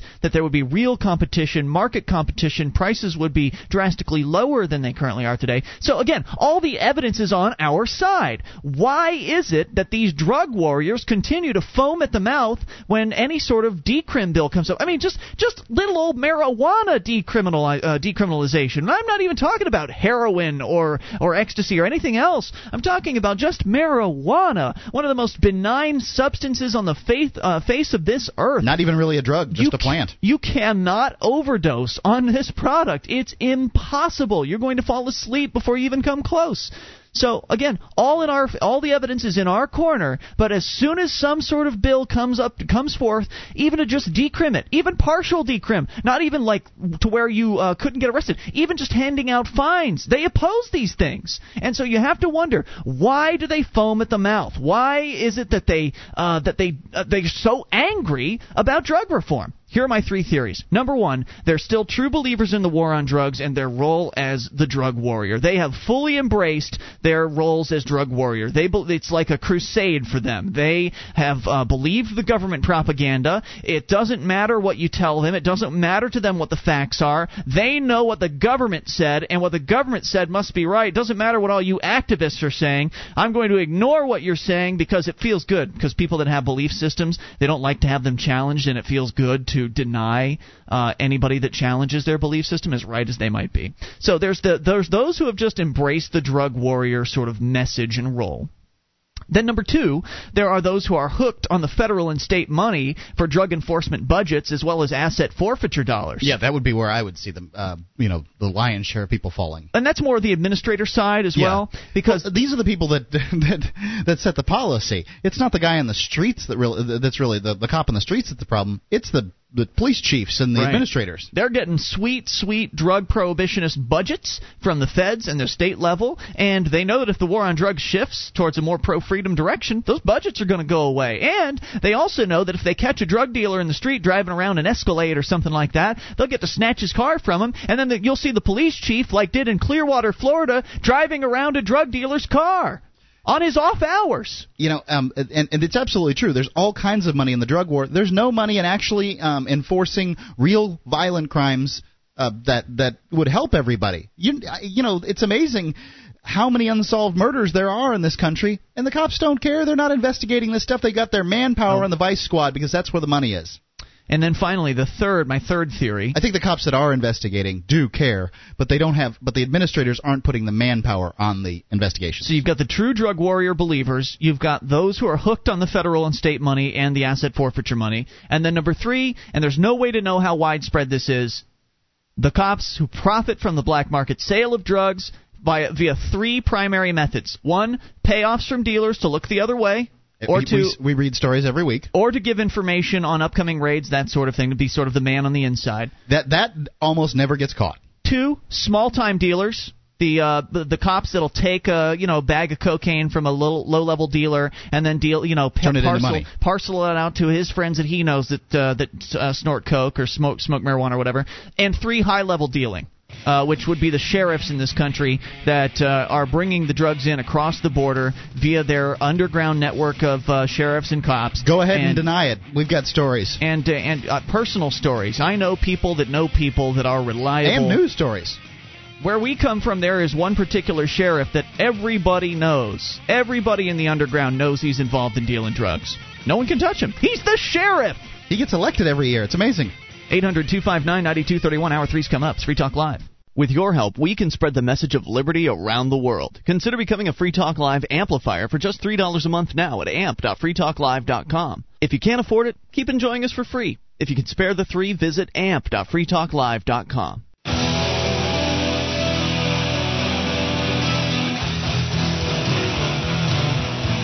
This is Free Talk Live. We're launching into hour number three of the live Saturday edition of the program. You can take control of the airwaves toll free. 800 259 9231 and bring up whatever you want. That's 1 800 259 9231. It's Ian here with you. And Mark. And you can join us online. freetalklive.com, the place to go. The features on the site for free. So enjoy those on us. That again, freetalklive.com. And Sissy dropped off the line, unfortunately. It's funny. People will wait all the way through the news just to hang up right before the uh, right before we come back. Anyway, um, maybe she'll come back because ladies do come first. In the meantime, we'll have to go to the guy, Peter in Delaware. You're on Free Talk Live, Peter. Hey, how you doing? Hey, what's on your mind, Peter? It's not Peter, it's Paul. Oh, sorry about that, Paul. What's on your mind? Uh, nothing. Uh, two man, you guys. I want to speak about two issues, so I hope I, I get a chance to talk about these issues. One of them is uh, that you were talking about uh, the, the problem that we're facing, and uh, what I can say is that we can fix it. What we got to do is uh, stop letting these people get away with the things that they're getting away with. Were you talking about the government? Well, you were talking about drugs, for for instance, and what happened is okay. uh, There's you know you hear about whose fault is it? Why are we going through the problems of this drug war? And it's very simple. If we if people utilize, it's kind of like life itself. People are wondering why they're in the circumstances that they are in, and really all they got to do is learn how to use the tools and the forces of life around them. And it's kind of like what this Sounds very drug problem. existential. What are you referring to?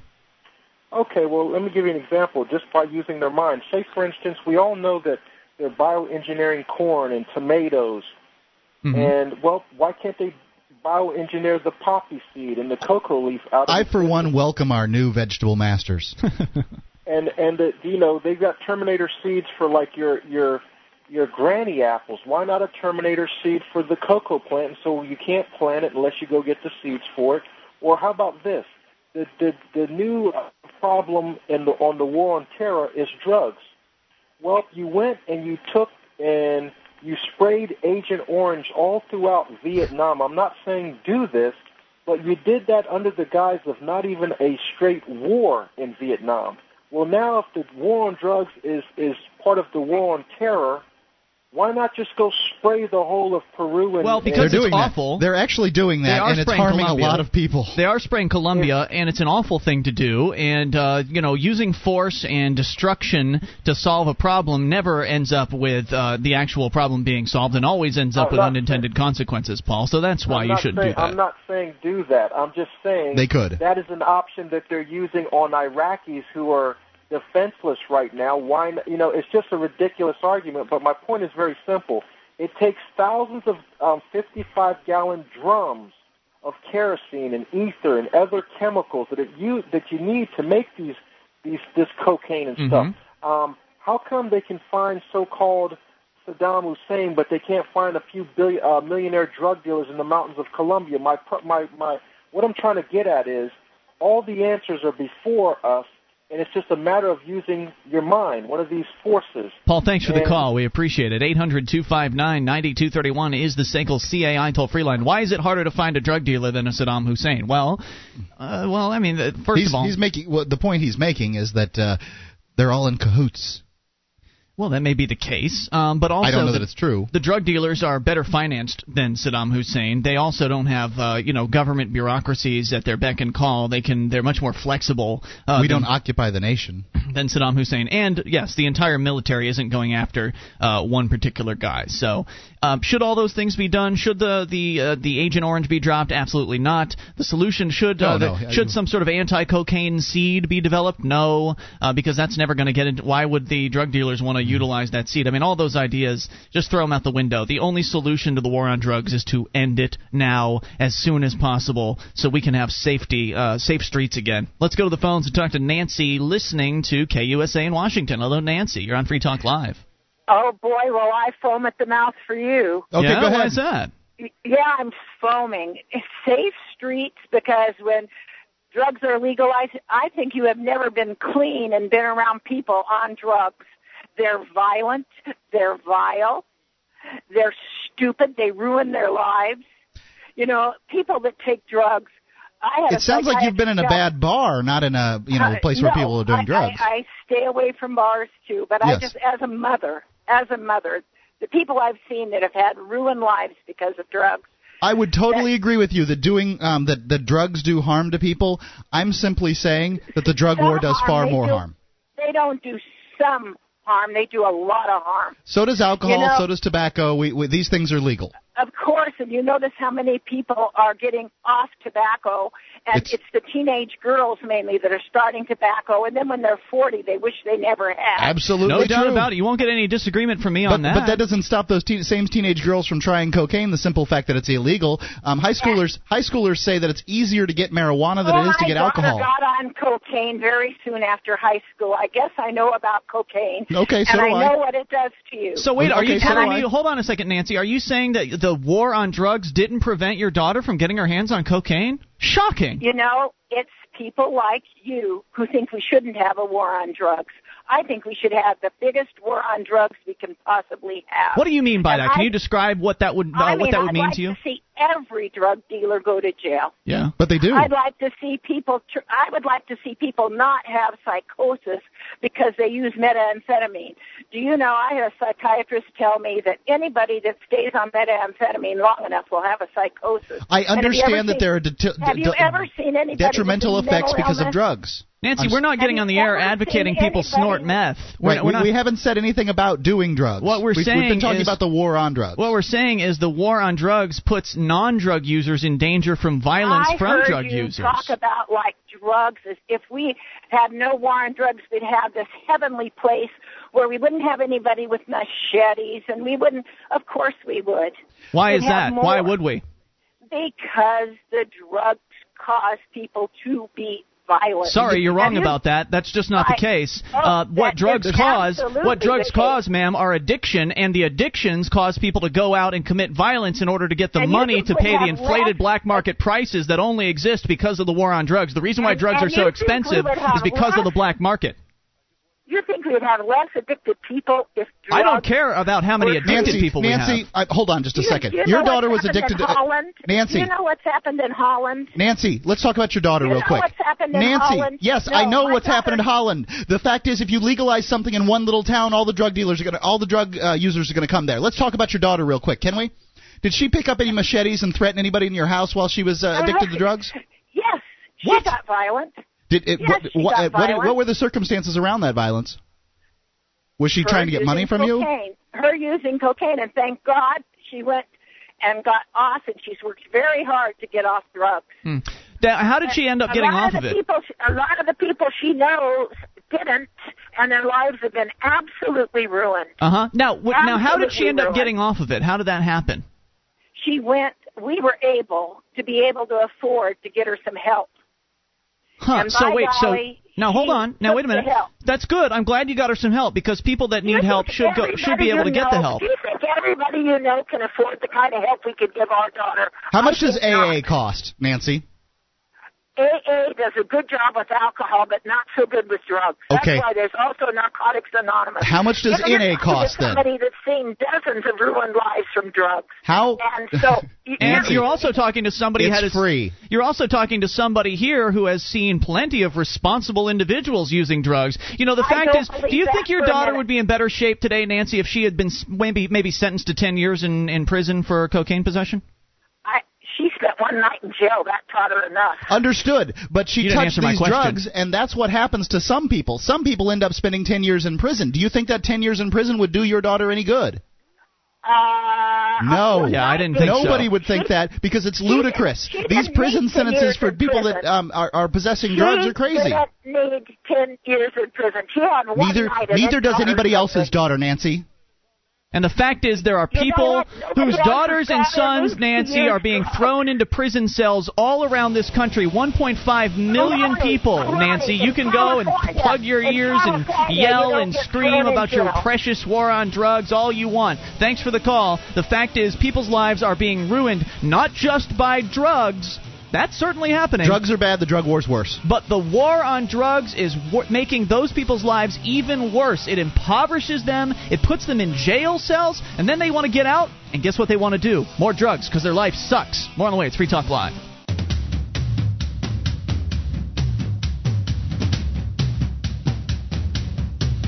This is Free Talk Live. It's your show, and you can take control of the airwaves. The toll free number is 800 259 9231. SACL CAI toll free line 1 800 259 9231. Join us online at freetalklive.com. The features on our website are for free. So enjoy those on us, including updates. Get signed up, and we'll keep you in the loop. Clue you in whenever there's something fresh to announce about the show. You'll know first if you're on the updates list at updates.free. Updates.freetalklive.com. That's updates.freetalklive.com. Do you have a company that needs to try something new in the area of collections? Sekel CAI does collections, early out billing, and they purchase charged off receivables. Sekel's employees are trained in resolving issues for your customers and treating them with respect. They know that not only do you want to collect your money, but you want to keep those clients too. Sekel CAI. Check out their banner at freetalklive.com or call 800 544 6359. Do business with businesses that support Free Talk Live. You know, I feel sorry, Mark, for for people like uh, Nancy in Washington that we just got off the phone with because I, it sounds like um, drugs have caused a lot of pain in her life. well, it was the the uh, her daughter that chose to do the drugs. It wasn't the drugs themselves. There's Well- all kinds of people in this country that use drugs on a recreational basis and they're completely responsible with them. There are doctors that snort cocaine, there are nurses that smoke marijuana, lawyers, everything from taxi drivers all the way on up the uh, the chain of of uh, professions. Plenty of Americans use drugs, and they use them safely, and they use them in the privacy of their own home, and uh, they use them responsibly. Now, on the other hand, there are individuals who use a, a few too many drugs, and they they get out of control, and they get hooked, and they get addicted, and then they're willing to do terrible, dangerous things in order to continue their addiction. And unfortunately, people like Nancy have sort of been thrown in the midst of all of it. You know, a loved one has been has been caught. Uh, you know, a loved one fell into addiction and so all that all the people like Nancy see is that oh my gosh my loved one is addicted to these drugs. These drugs are terrible. Uh, we need to put a stop to them. And they don't really you know they're not really able to take an objective look at the facts. And the facts are on our side. The facts are that the war on drugs is doing far more damage than any single drug or even all of the drugs out there combined. The fact is, 1.5 million Americans, over 750,000 of them marijuana smokers, 1.5 million Americans are put in jail for drug crimes, so called crimes, every single year. Now, these are not people that are knocking over convenience stores per se. Most of them are put in for simple possession, meaning they were pulled over on the side of the road, cops searched, they found a little bit of drugs. And the vast majority of those possession charges are marijuana. Right, over 750,000 of those arrests are for marijuana charges. And these people are not spending a night in jail like Nancy's daughter. Many of these people are going in and they're spending much longer than that. And uh, Weeks, you know, months, and years. you know, especially if they're repeat offenders, uh, especially in that case. And the idea that uh, Holland or the Netherlands is somehow a uh, cesspool, a dangerous place to live because they've legalized some soft drugs is just not true. Uh, violent crime is far, far lower in the Netherlands than it is in the United States, and drug use is far lower in the in Netherlands than it is in the United States. Not only that, but teenage use of drugs is far lower than the United States as well. And so all of the claims about the Netherlands is just completely fabricated. She was just making that stuff up. But that's Maybe what we heard hear somewhere. That's that's what we hear here. Yeah. But I, you know, I've got facts here from uh, drug uh, drugwarfacts.org. You can go look at them, look at them yourself. Uh, yeah, I'm, I'm looking at those facts as a matter of. Uh, I'm, I've got them right in front of me. A lifetime prevalence of marijuana use, ages 12 plus. In 2001, the USA 36.9%, Netherlands 17%. That's half as much. Does that mean that um, at some point in their life, 36.9% of people in the United States have tried marijuana, and only 17% of the people in the Netherlands have tried marijuana? That's what it sounds like to me. Even with uh, marijuana bars over there, that's amazing. In the last month, uh, prevalence of marijuana use 5.4% in the United States, 3% in the Netherlands. Again, almost half as much. So the fact is, when you legalize drugs, you take it out of the black market, you take it out of that forbidden fruit feeling. People don't. It's not as exciting. It's not as sexy uh, to use drugs if it's not illegal. That's just a fact. And the fact is, you know what? If there's violence associated with drug use, it's only because those users need the the money to get the drugs. That's largely what it is. Most Go and crimes, talk to some of them. Most of these crimes are committed in order to get the drugs, not because they were on the drugs. Now, uh, one might put a caveat for say PCP in there. There's always, you know, about once every two or three years you'll find some story in the news where some maniac took PCP in the uh, parking lot of McDonald's and uh, I don't know tore the door off of a car and uh, ripped the arm off a police officer. But this seems to be the only drug um, out there that actually causes people to be violent. And- it cer- certainly some drugs will make people um, act, you know, act irrationally, that make them make bad decisions. Sure. But you know, alcohol doesn't. And also, if somebody's going to be violent, they should be charged with being violent. Uh, the the drugs Right. shouldn't be an issue. Let's go to the phone. If Talk somebody to- if somebody kicks somebody's butt while they're drunk, they're not charged for being drunk. They're charged for kicking, Kicking somebody's, somebody's butt. Exactly. Let's talk to Sissy in Indianapolis, listening on WXNT. Sissy, you're on Free Talk Live. Uh, yeah, the point that I wanted to make was, oh, let me refract. Sissy, you okay? You tou- you touched on the situation with Nancy quite appropriately. She has been hurt, Mm-hmm. and therefore she has the attitude that she has. And I do feel for Nancy for her uh, situation. My heart actually goes out to her.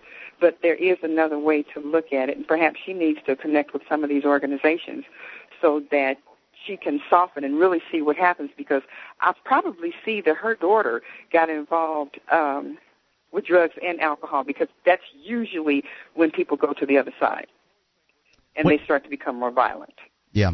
You saying when they're when they're doing drugs and alcohol together? When they're, when they're mixing drugs with alcohol, that's when they start. The point that you were trying to make earlier, when they become more involved with drugs, Mhm. the addiction kicks in. It's usually coupled with alcohol. Hmm. And when they, when they're mixing all of that, that's when the, uh, when when uh, when the situation becomes worse. Worse. You are so tr- true and correct in saying that there are people who know how to moderate their usage, just like they know how to moderate their usage with alcohol. But the point that I called to make is that one of the reasons why they probably do not attempt to curtail um, drugs in the community and won't eliminate the war on drugs is that if they do, then that means that they'll have to look to start look to another substance to go after. And if they do, they'll have to look to go after alcohol. And if they go after alcohol, then all the politicians will then start to raise hell because most of them do drink. They all are drunk bastards. Yeah. Yeah, that's true. You know, so so that's why they have to keep up the war on drugs so that we can keep the politicians in office. Hello. Well, it's an interesting perspective. I mean, th- th- there's all kinds of reasons why they continue the war on drugs. It gives them excuses to invade our privacy. The war on drugs is the primary reason why we pretty much don't have a Fourth Amendment right to privacy anymore. Uh, it gives them an excuse to search your vehicles, to harass you, uh, to to domest- It gives them an excuse to racially profile. It gives them an excuse to harass you for driving while And- long haired, driving while black. Angry because they will give you they you say they give you an excuse to racially profile, but yet and still they have a situation whereby they can't ask illegals where they're from or what they do, but they can ask us if they stop us on the streets, you know, and profile us, but they can't profile an illegal. Well, Then now- now, come on now, people- Sissy. Sissy, you I'm- should know- Hey, wait a minute, hold on. I'm living it. I'm living it. Mhm. Okay, I'm living it. And also because I was getting ready to make another point. It eliminates you from getting any jobs if you ever have any kind of conviction on your name. Right, that makes it very of- difficult. I am college educated. I have an impressive resume. But I can't. We've been through this before, fellas. Yes, we have. Can't get a job. Can't get a job. And Why? What does that make you want to do? If you can't get a job, then it makes you want to go What do out and you commit have to crimes. do? What do you have to do? Yeah. You got fees you got to pay. You got to feed your family. You got to go out and seek work. So what did they do? The the the, um, the system still creates criminals. Sissy, I'm thank not you for the call. We appreciate it as always. For those that don't know, Sissy at one time was convicted for cocaine distribution. So if she knows, she's got the inside uh, perspective on this. This is Free Talk Live. One of the bonuses you'll get as a Free Talk Live amplifier is access to our classic archives. For just $3 a month, you can become an amplifier and you'll help us get on more radio stations and MP3 players. Get the details at amp.freetalklive.com. That's amp.freetalklive.com.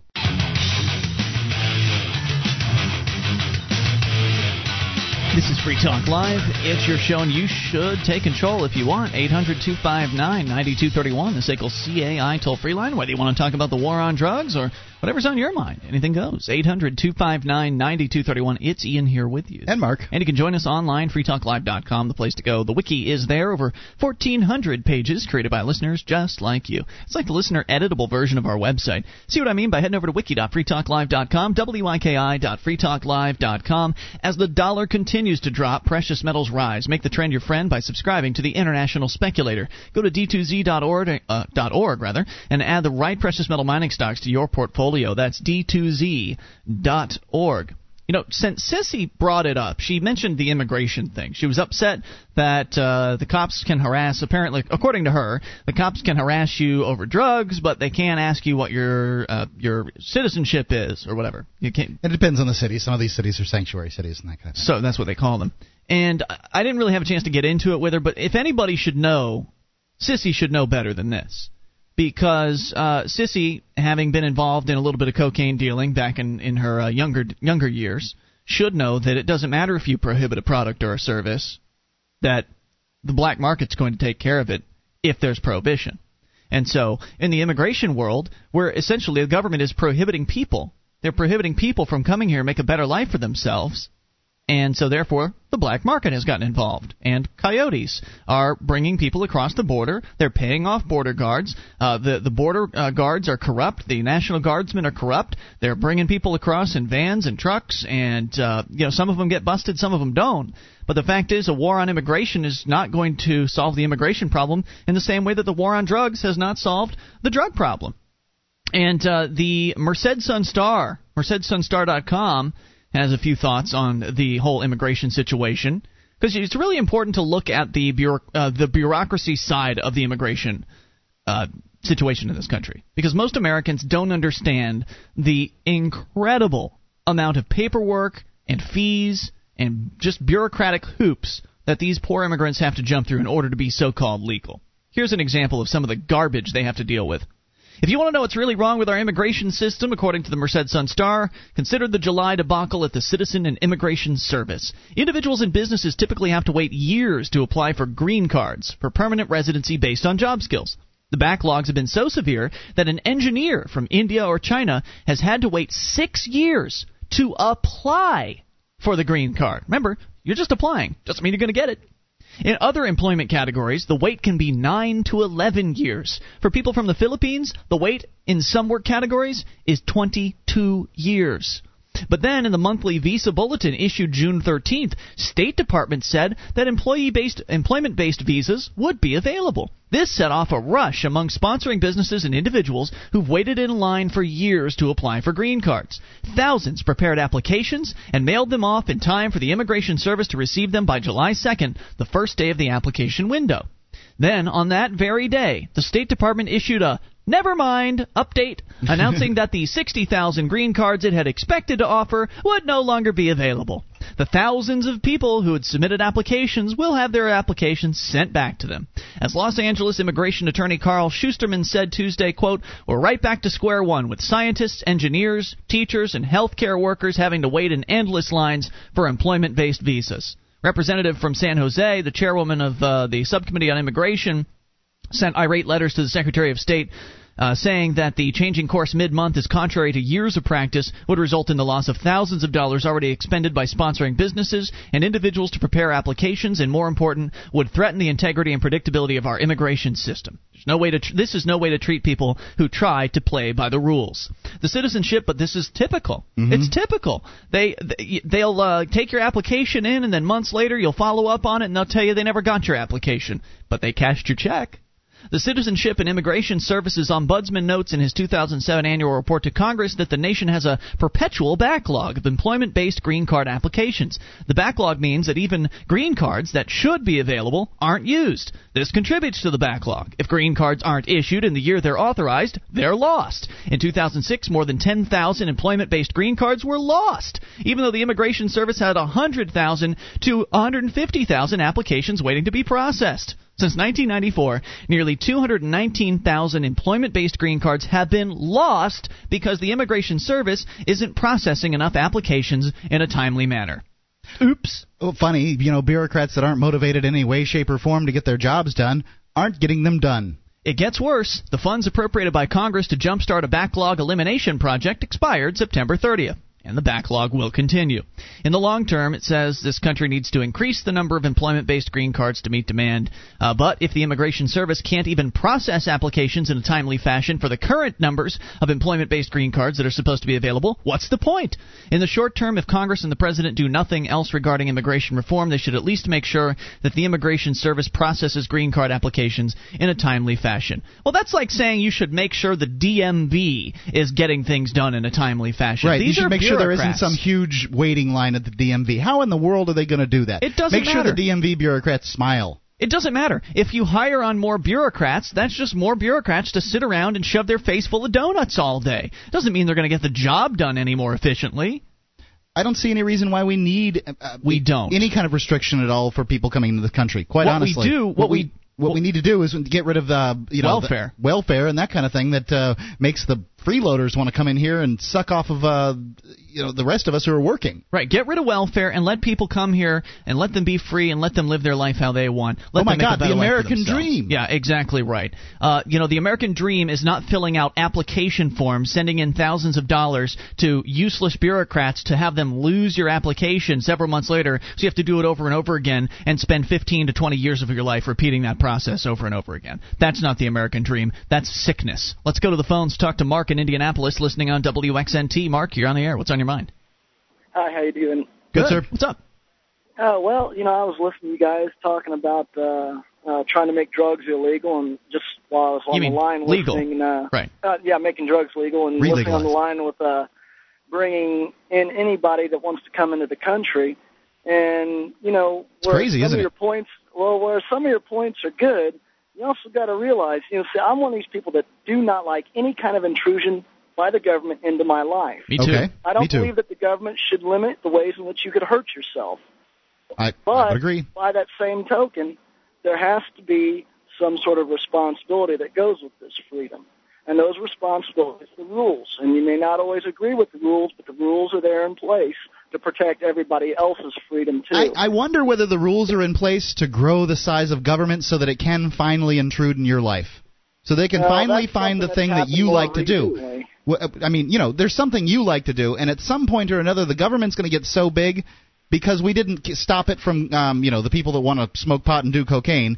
They're going to want to stop you from eating hamburgers or go scuba diving or something like that because it's dangerous and you could hurt yourself.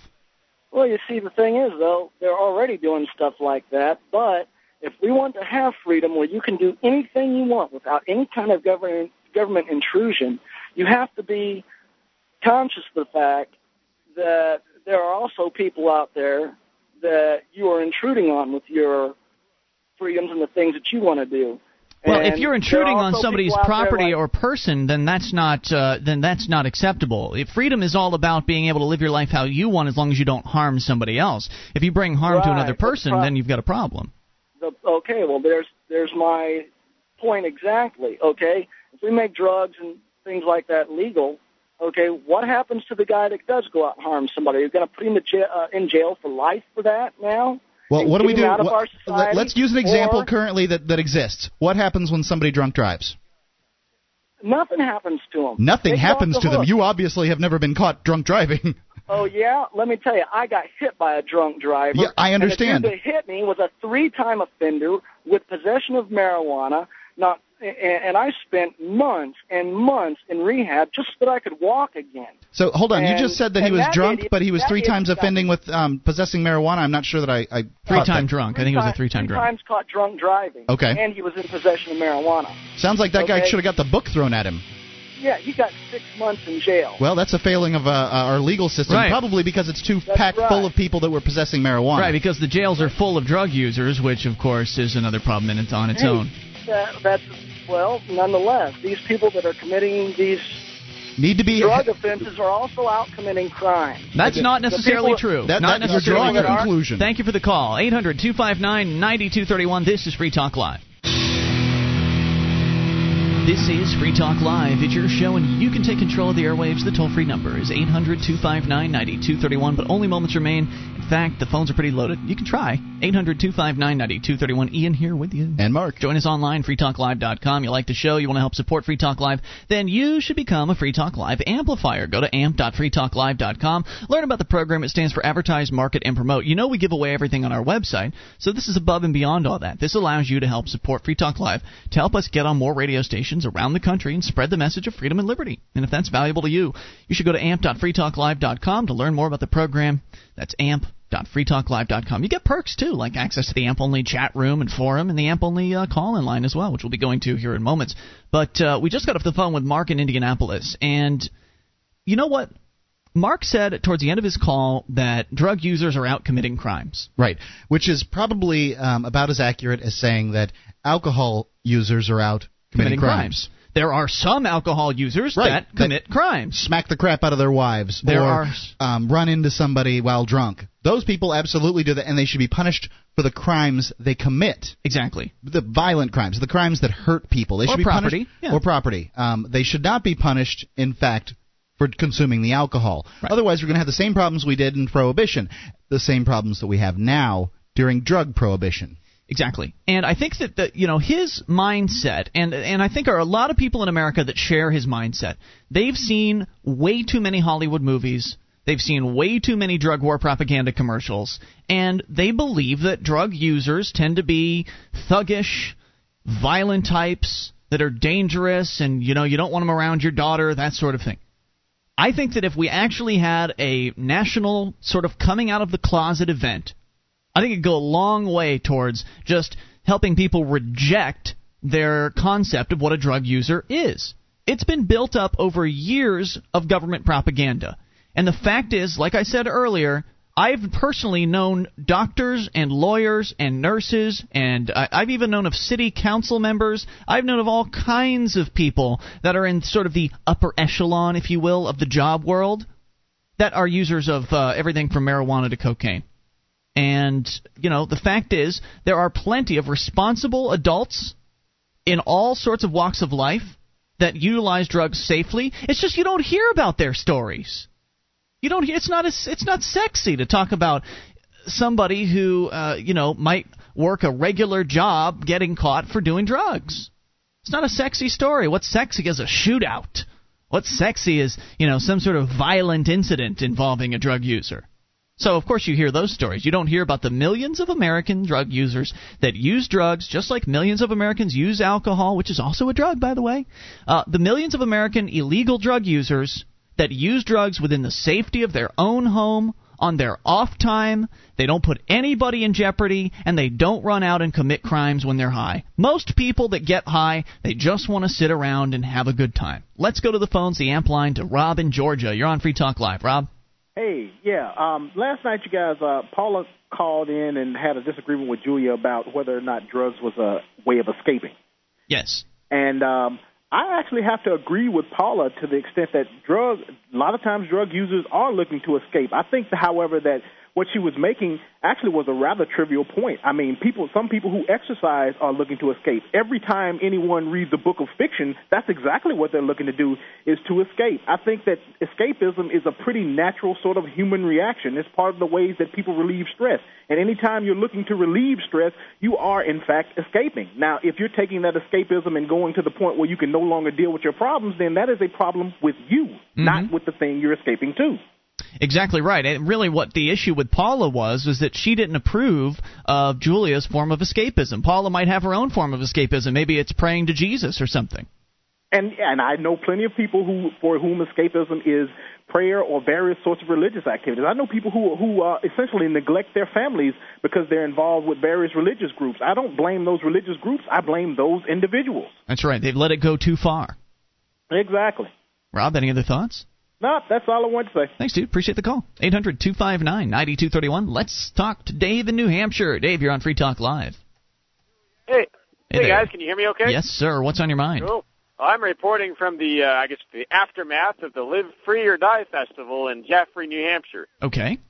And uh, I guess you guys were here today. And yes, we were. You saw how it was, uh, it was quite a bit bigger than it was last year. This second annual. I was not was there just, last year, so I, I did not have a base of comparison, but I was pretty pleased. I mean, considering it was in teeny little Jaffrey, you know, out in the middle of nowhere in New Hampshire, uh, they had quite a turnout. Yeah, it's kind of interesting that they had a you know a couple bands and um, they got a Poker Faces playing right now. Uh, They're still there, huh? Post party party, and um, you know, it's just a sort of a strange feeling that a lot of different stuff is coming together. I don't know how to explain it, but everyone else seems to be picking up on it too. Really? Uh, you know, with the whole, I don't know, it's hard to put into words, but there's so many different things have happened that have, that are liberty related uh, in the last few months and, and maybe the last year. Uh, you know, the Ron Paul thing, the Ed Brown thing. People mm-hmm. just sort of st- seeming like they're kind of coming out of the woodwork just because they want to talk about freedom. They really are, and there's a lot of people moving to New Hampshire as part of the Free State Project as well. A lot of early movers, new ones coming here every single month, and these people are excited. They're ready to get active. They're ready to do things. I saw a handful of them out at the uh, the Live Free or Die Fest today, and I think that's probably a contributing factor. The uh, you know the point that there are all these new faces showing up, and they're getting ready to you know they're getting out there and they're getting active too. So I think you're right. I think it is built. You know the uh, the Liberty movement here in New Hampshire is building strength, and uh, that's really exciting. There's also a darker side to it, though, in that I think people are just sensing that something is is happening or something is going to happen, and no one can really put their finger on it. You mean something bad? Yeah, uh, you know, I don't know. It's you know, with with the the, the economic uh, instability and uncertainty, the falling dollar the likelihood that there will be some kinds of problems over the next few years. Well, I mean, it's a it's a um, certainty that the government's going to screw something up or going to do something awful. So, I mean, that's you can pretty much put money on it. Exactly what they're going to screw up or what awful thing they're going to do, that's up for debate. Uh, but I think that uh, in the meantime, all we can do is what we are doing, and that is keep getting people together and getting active and doing pro liberty things and and uh, recruiting more people onto uh, the pro liberty side. That's really all we can do. Yeah, that's true. This is a local thing, by the way. You know, put on by a local guy. He really isn't. He isn't a free stater or, or really particularly connected.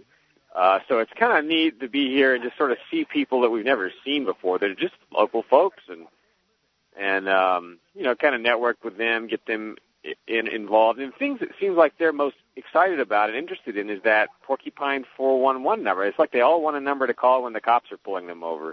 This is brilliant. Um, and by the way, I fixed the link on this. Uh, it's a system that was set up by one of our guys here in, in New Hampshire that is sort of like our own little emergency alert system. In that, if one of our activists gets into trouble, or if you you know get pulled over by the cops or something like that, you can dial this phone number and, on your cell phone, and it'll open a recording. And then once you hang up the line, that recording goes out as an email blast to a whole bunch of subs- uh, subscribers, and uh, you can get signed up for it at 411.nhfree.com. That's the quickest way to get on the list, and it's just a great way to bring attention to something that might be happening, you know, immediately. People are going to get that in their email box, and they'll be able to respond and do whatever it is that's necessary. Dave, I'm, I wish we had more time, but thank you for the call. We appreciate hearing from you. And this is just one example of a great activist tool that, to my knowledge, has never existed anywhere else in this country this cool concept that pick up your phone it opens up a recording and then sends it out to an unlimited amount of email subscribers. I mean, how awesome is that? There's not enough people concerned about liberty in any other uh, place in the country that right. it, it would even make any sense. We have that here in New Hampshire. It was created by a Free State Project member. Just one example of how activism can mean different things for different people. Mm. Activism for somebody that's more programming minded may mean creating a program that can help the other activists that are actually out on the streets holding signs or doing protests or, or whatever. And it all ties in together. All of these things, all of these things that the activists here are doing are really just they're just mind blowing sometimes. Let's continue with the phone calls. Talk to Brad in New Hampshire. Brad, you're on Free Talk Live. Brad, going once. Hey guys, how you doing tonight? What's on your mind, Brad? Well, let me tell you, um, I actually called to speak about two unrelated things, but when I was listening to the gentleman um, who you had on, I believe, two callers ago, speaking about uh, drug prohibition, I was wondering if I could have your permission to speak about that. You don't need our permission. This is Free Talk Live, but I will tell you, you've got about 30 seconds. Okay. Well, a lot of people in the United States take the hard-on crime approach to drug prohibition. They think that, you know, if we have more more arrests, more jail cells, more more raids, that this is going to make our country safer. The problem is this makes our country less safe in that it um, in that it makes the people who are hooked on these dangerous drugs, it makes them resort to the black market. These people commit crimes, burglaries, robberies. They do so in order to get money to feed their habits. If we used our government resources to better help people as we should and treat drug addiction as a medical problem as it truly is and stopped warehousing people in jail, this would make all of us safer in that people would not have to uh, rob. It sounds like a better steal. solution, but I certainly don't want my tax dollars going to pay for somebody else's habit. Look, if they want to go out and use drugs, that's their problem, not mine. If Any they more than I should have to pay for the bum's um, 12 pack of beer. Right, and if they want to go get help, they should be able to go get help on their own from the variety of organizations that exist for that purpose, like Narcotics Anonymous. Thanks for the call, Brad. We'll be back Monday night. You can join us online in the meantime at freetalklive.com. DVD, books, music, instruments, periodicals, computers, software, electronic, photo, cell phone, office product, home and garden, bed and bath, furniture, kitchen, pet supply, automotive, hardware, apparel, shoes, jewelry, grocery, healthcare, sports and outdoors, toys, games, used and more. It's a department store at your fingertips. Amazon.freetalklive.com. Get all your shopping done, a great deal, delivery to your door, and a percentage of your purchase will go to Free Talk Live when you enter Amazon through Amazon.freetalklive.com.